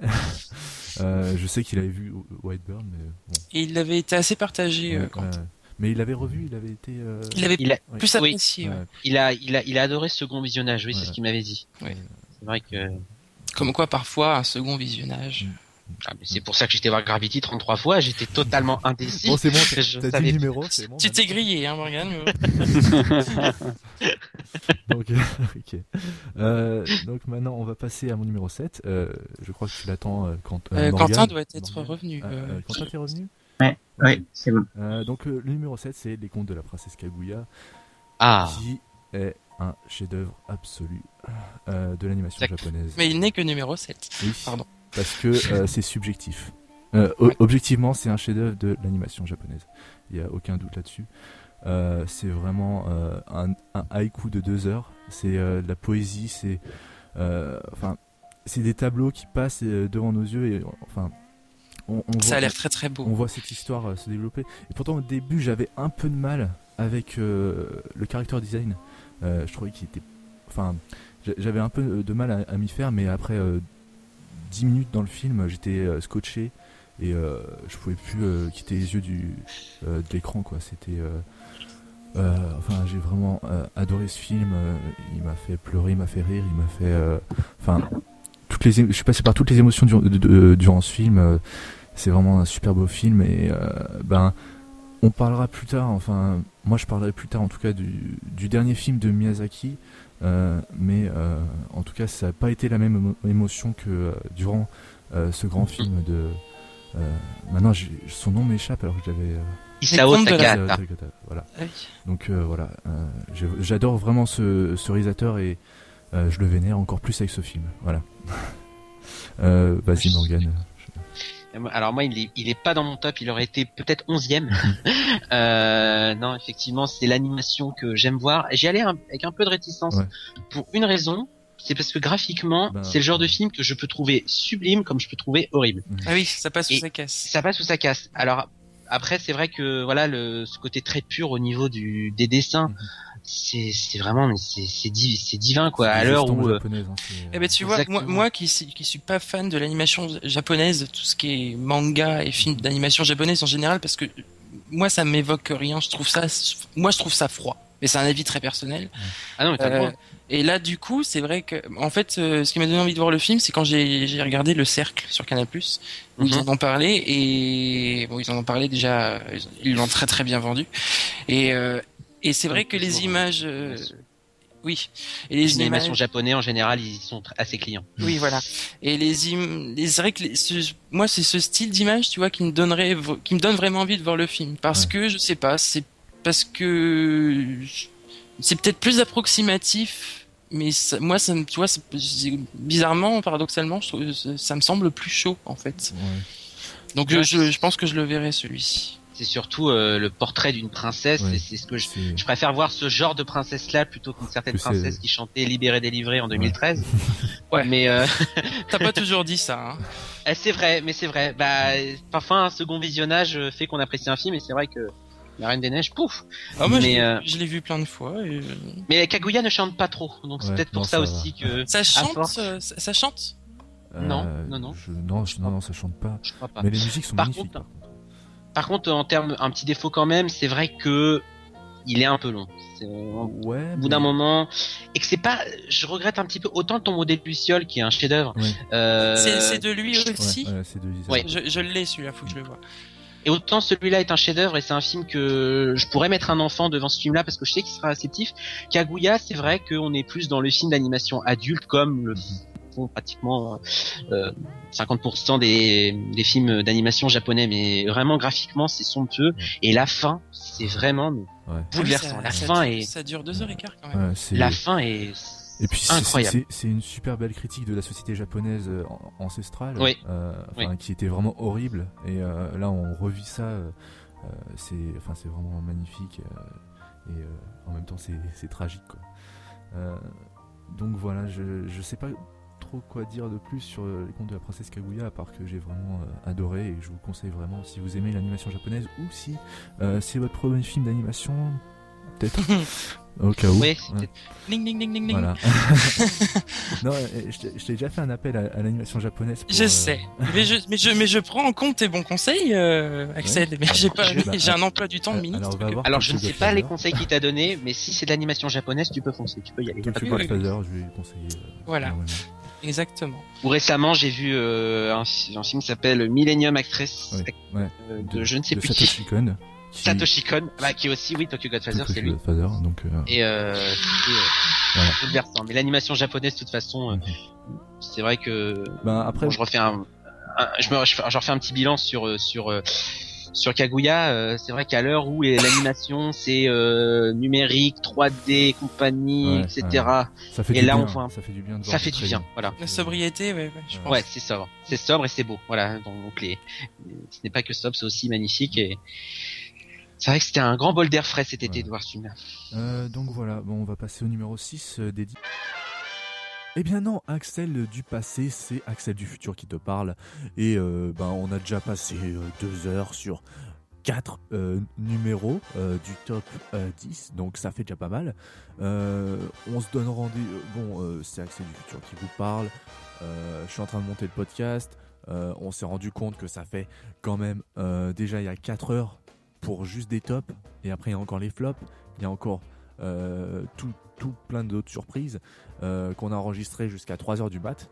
Euh, donc ça se sentira peut-être dans la voix, je sais pas. Vous entendrez ça dans quelques jours.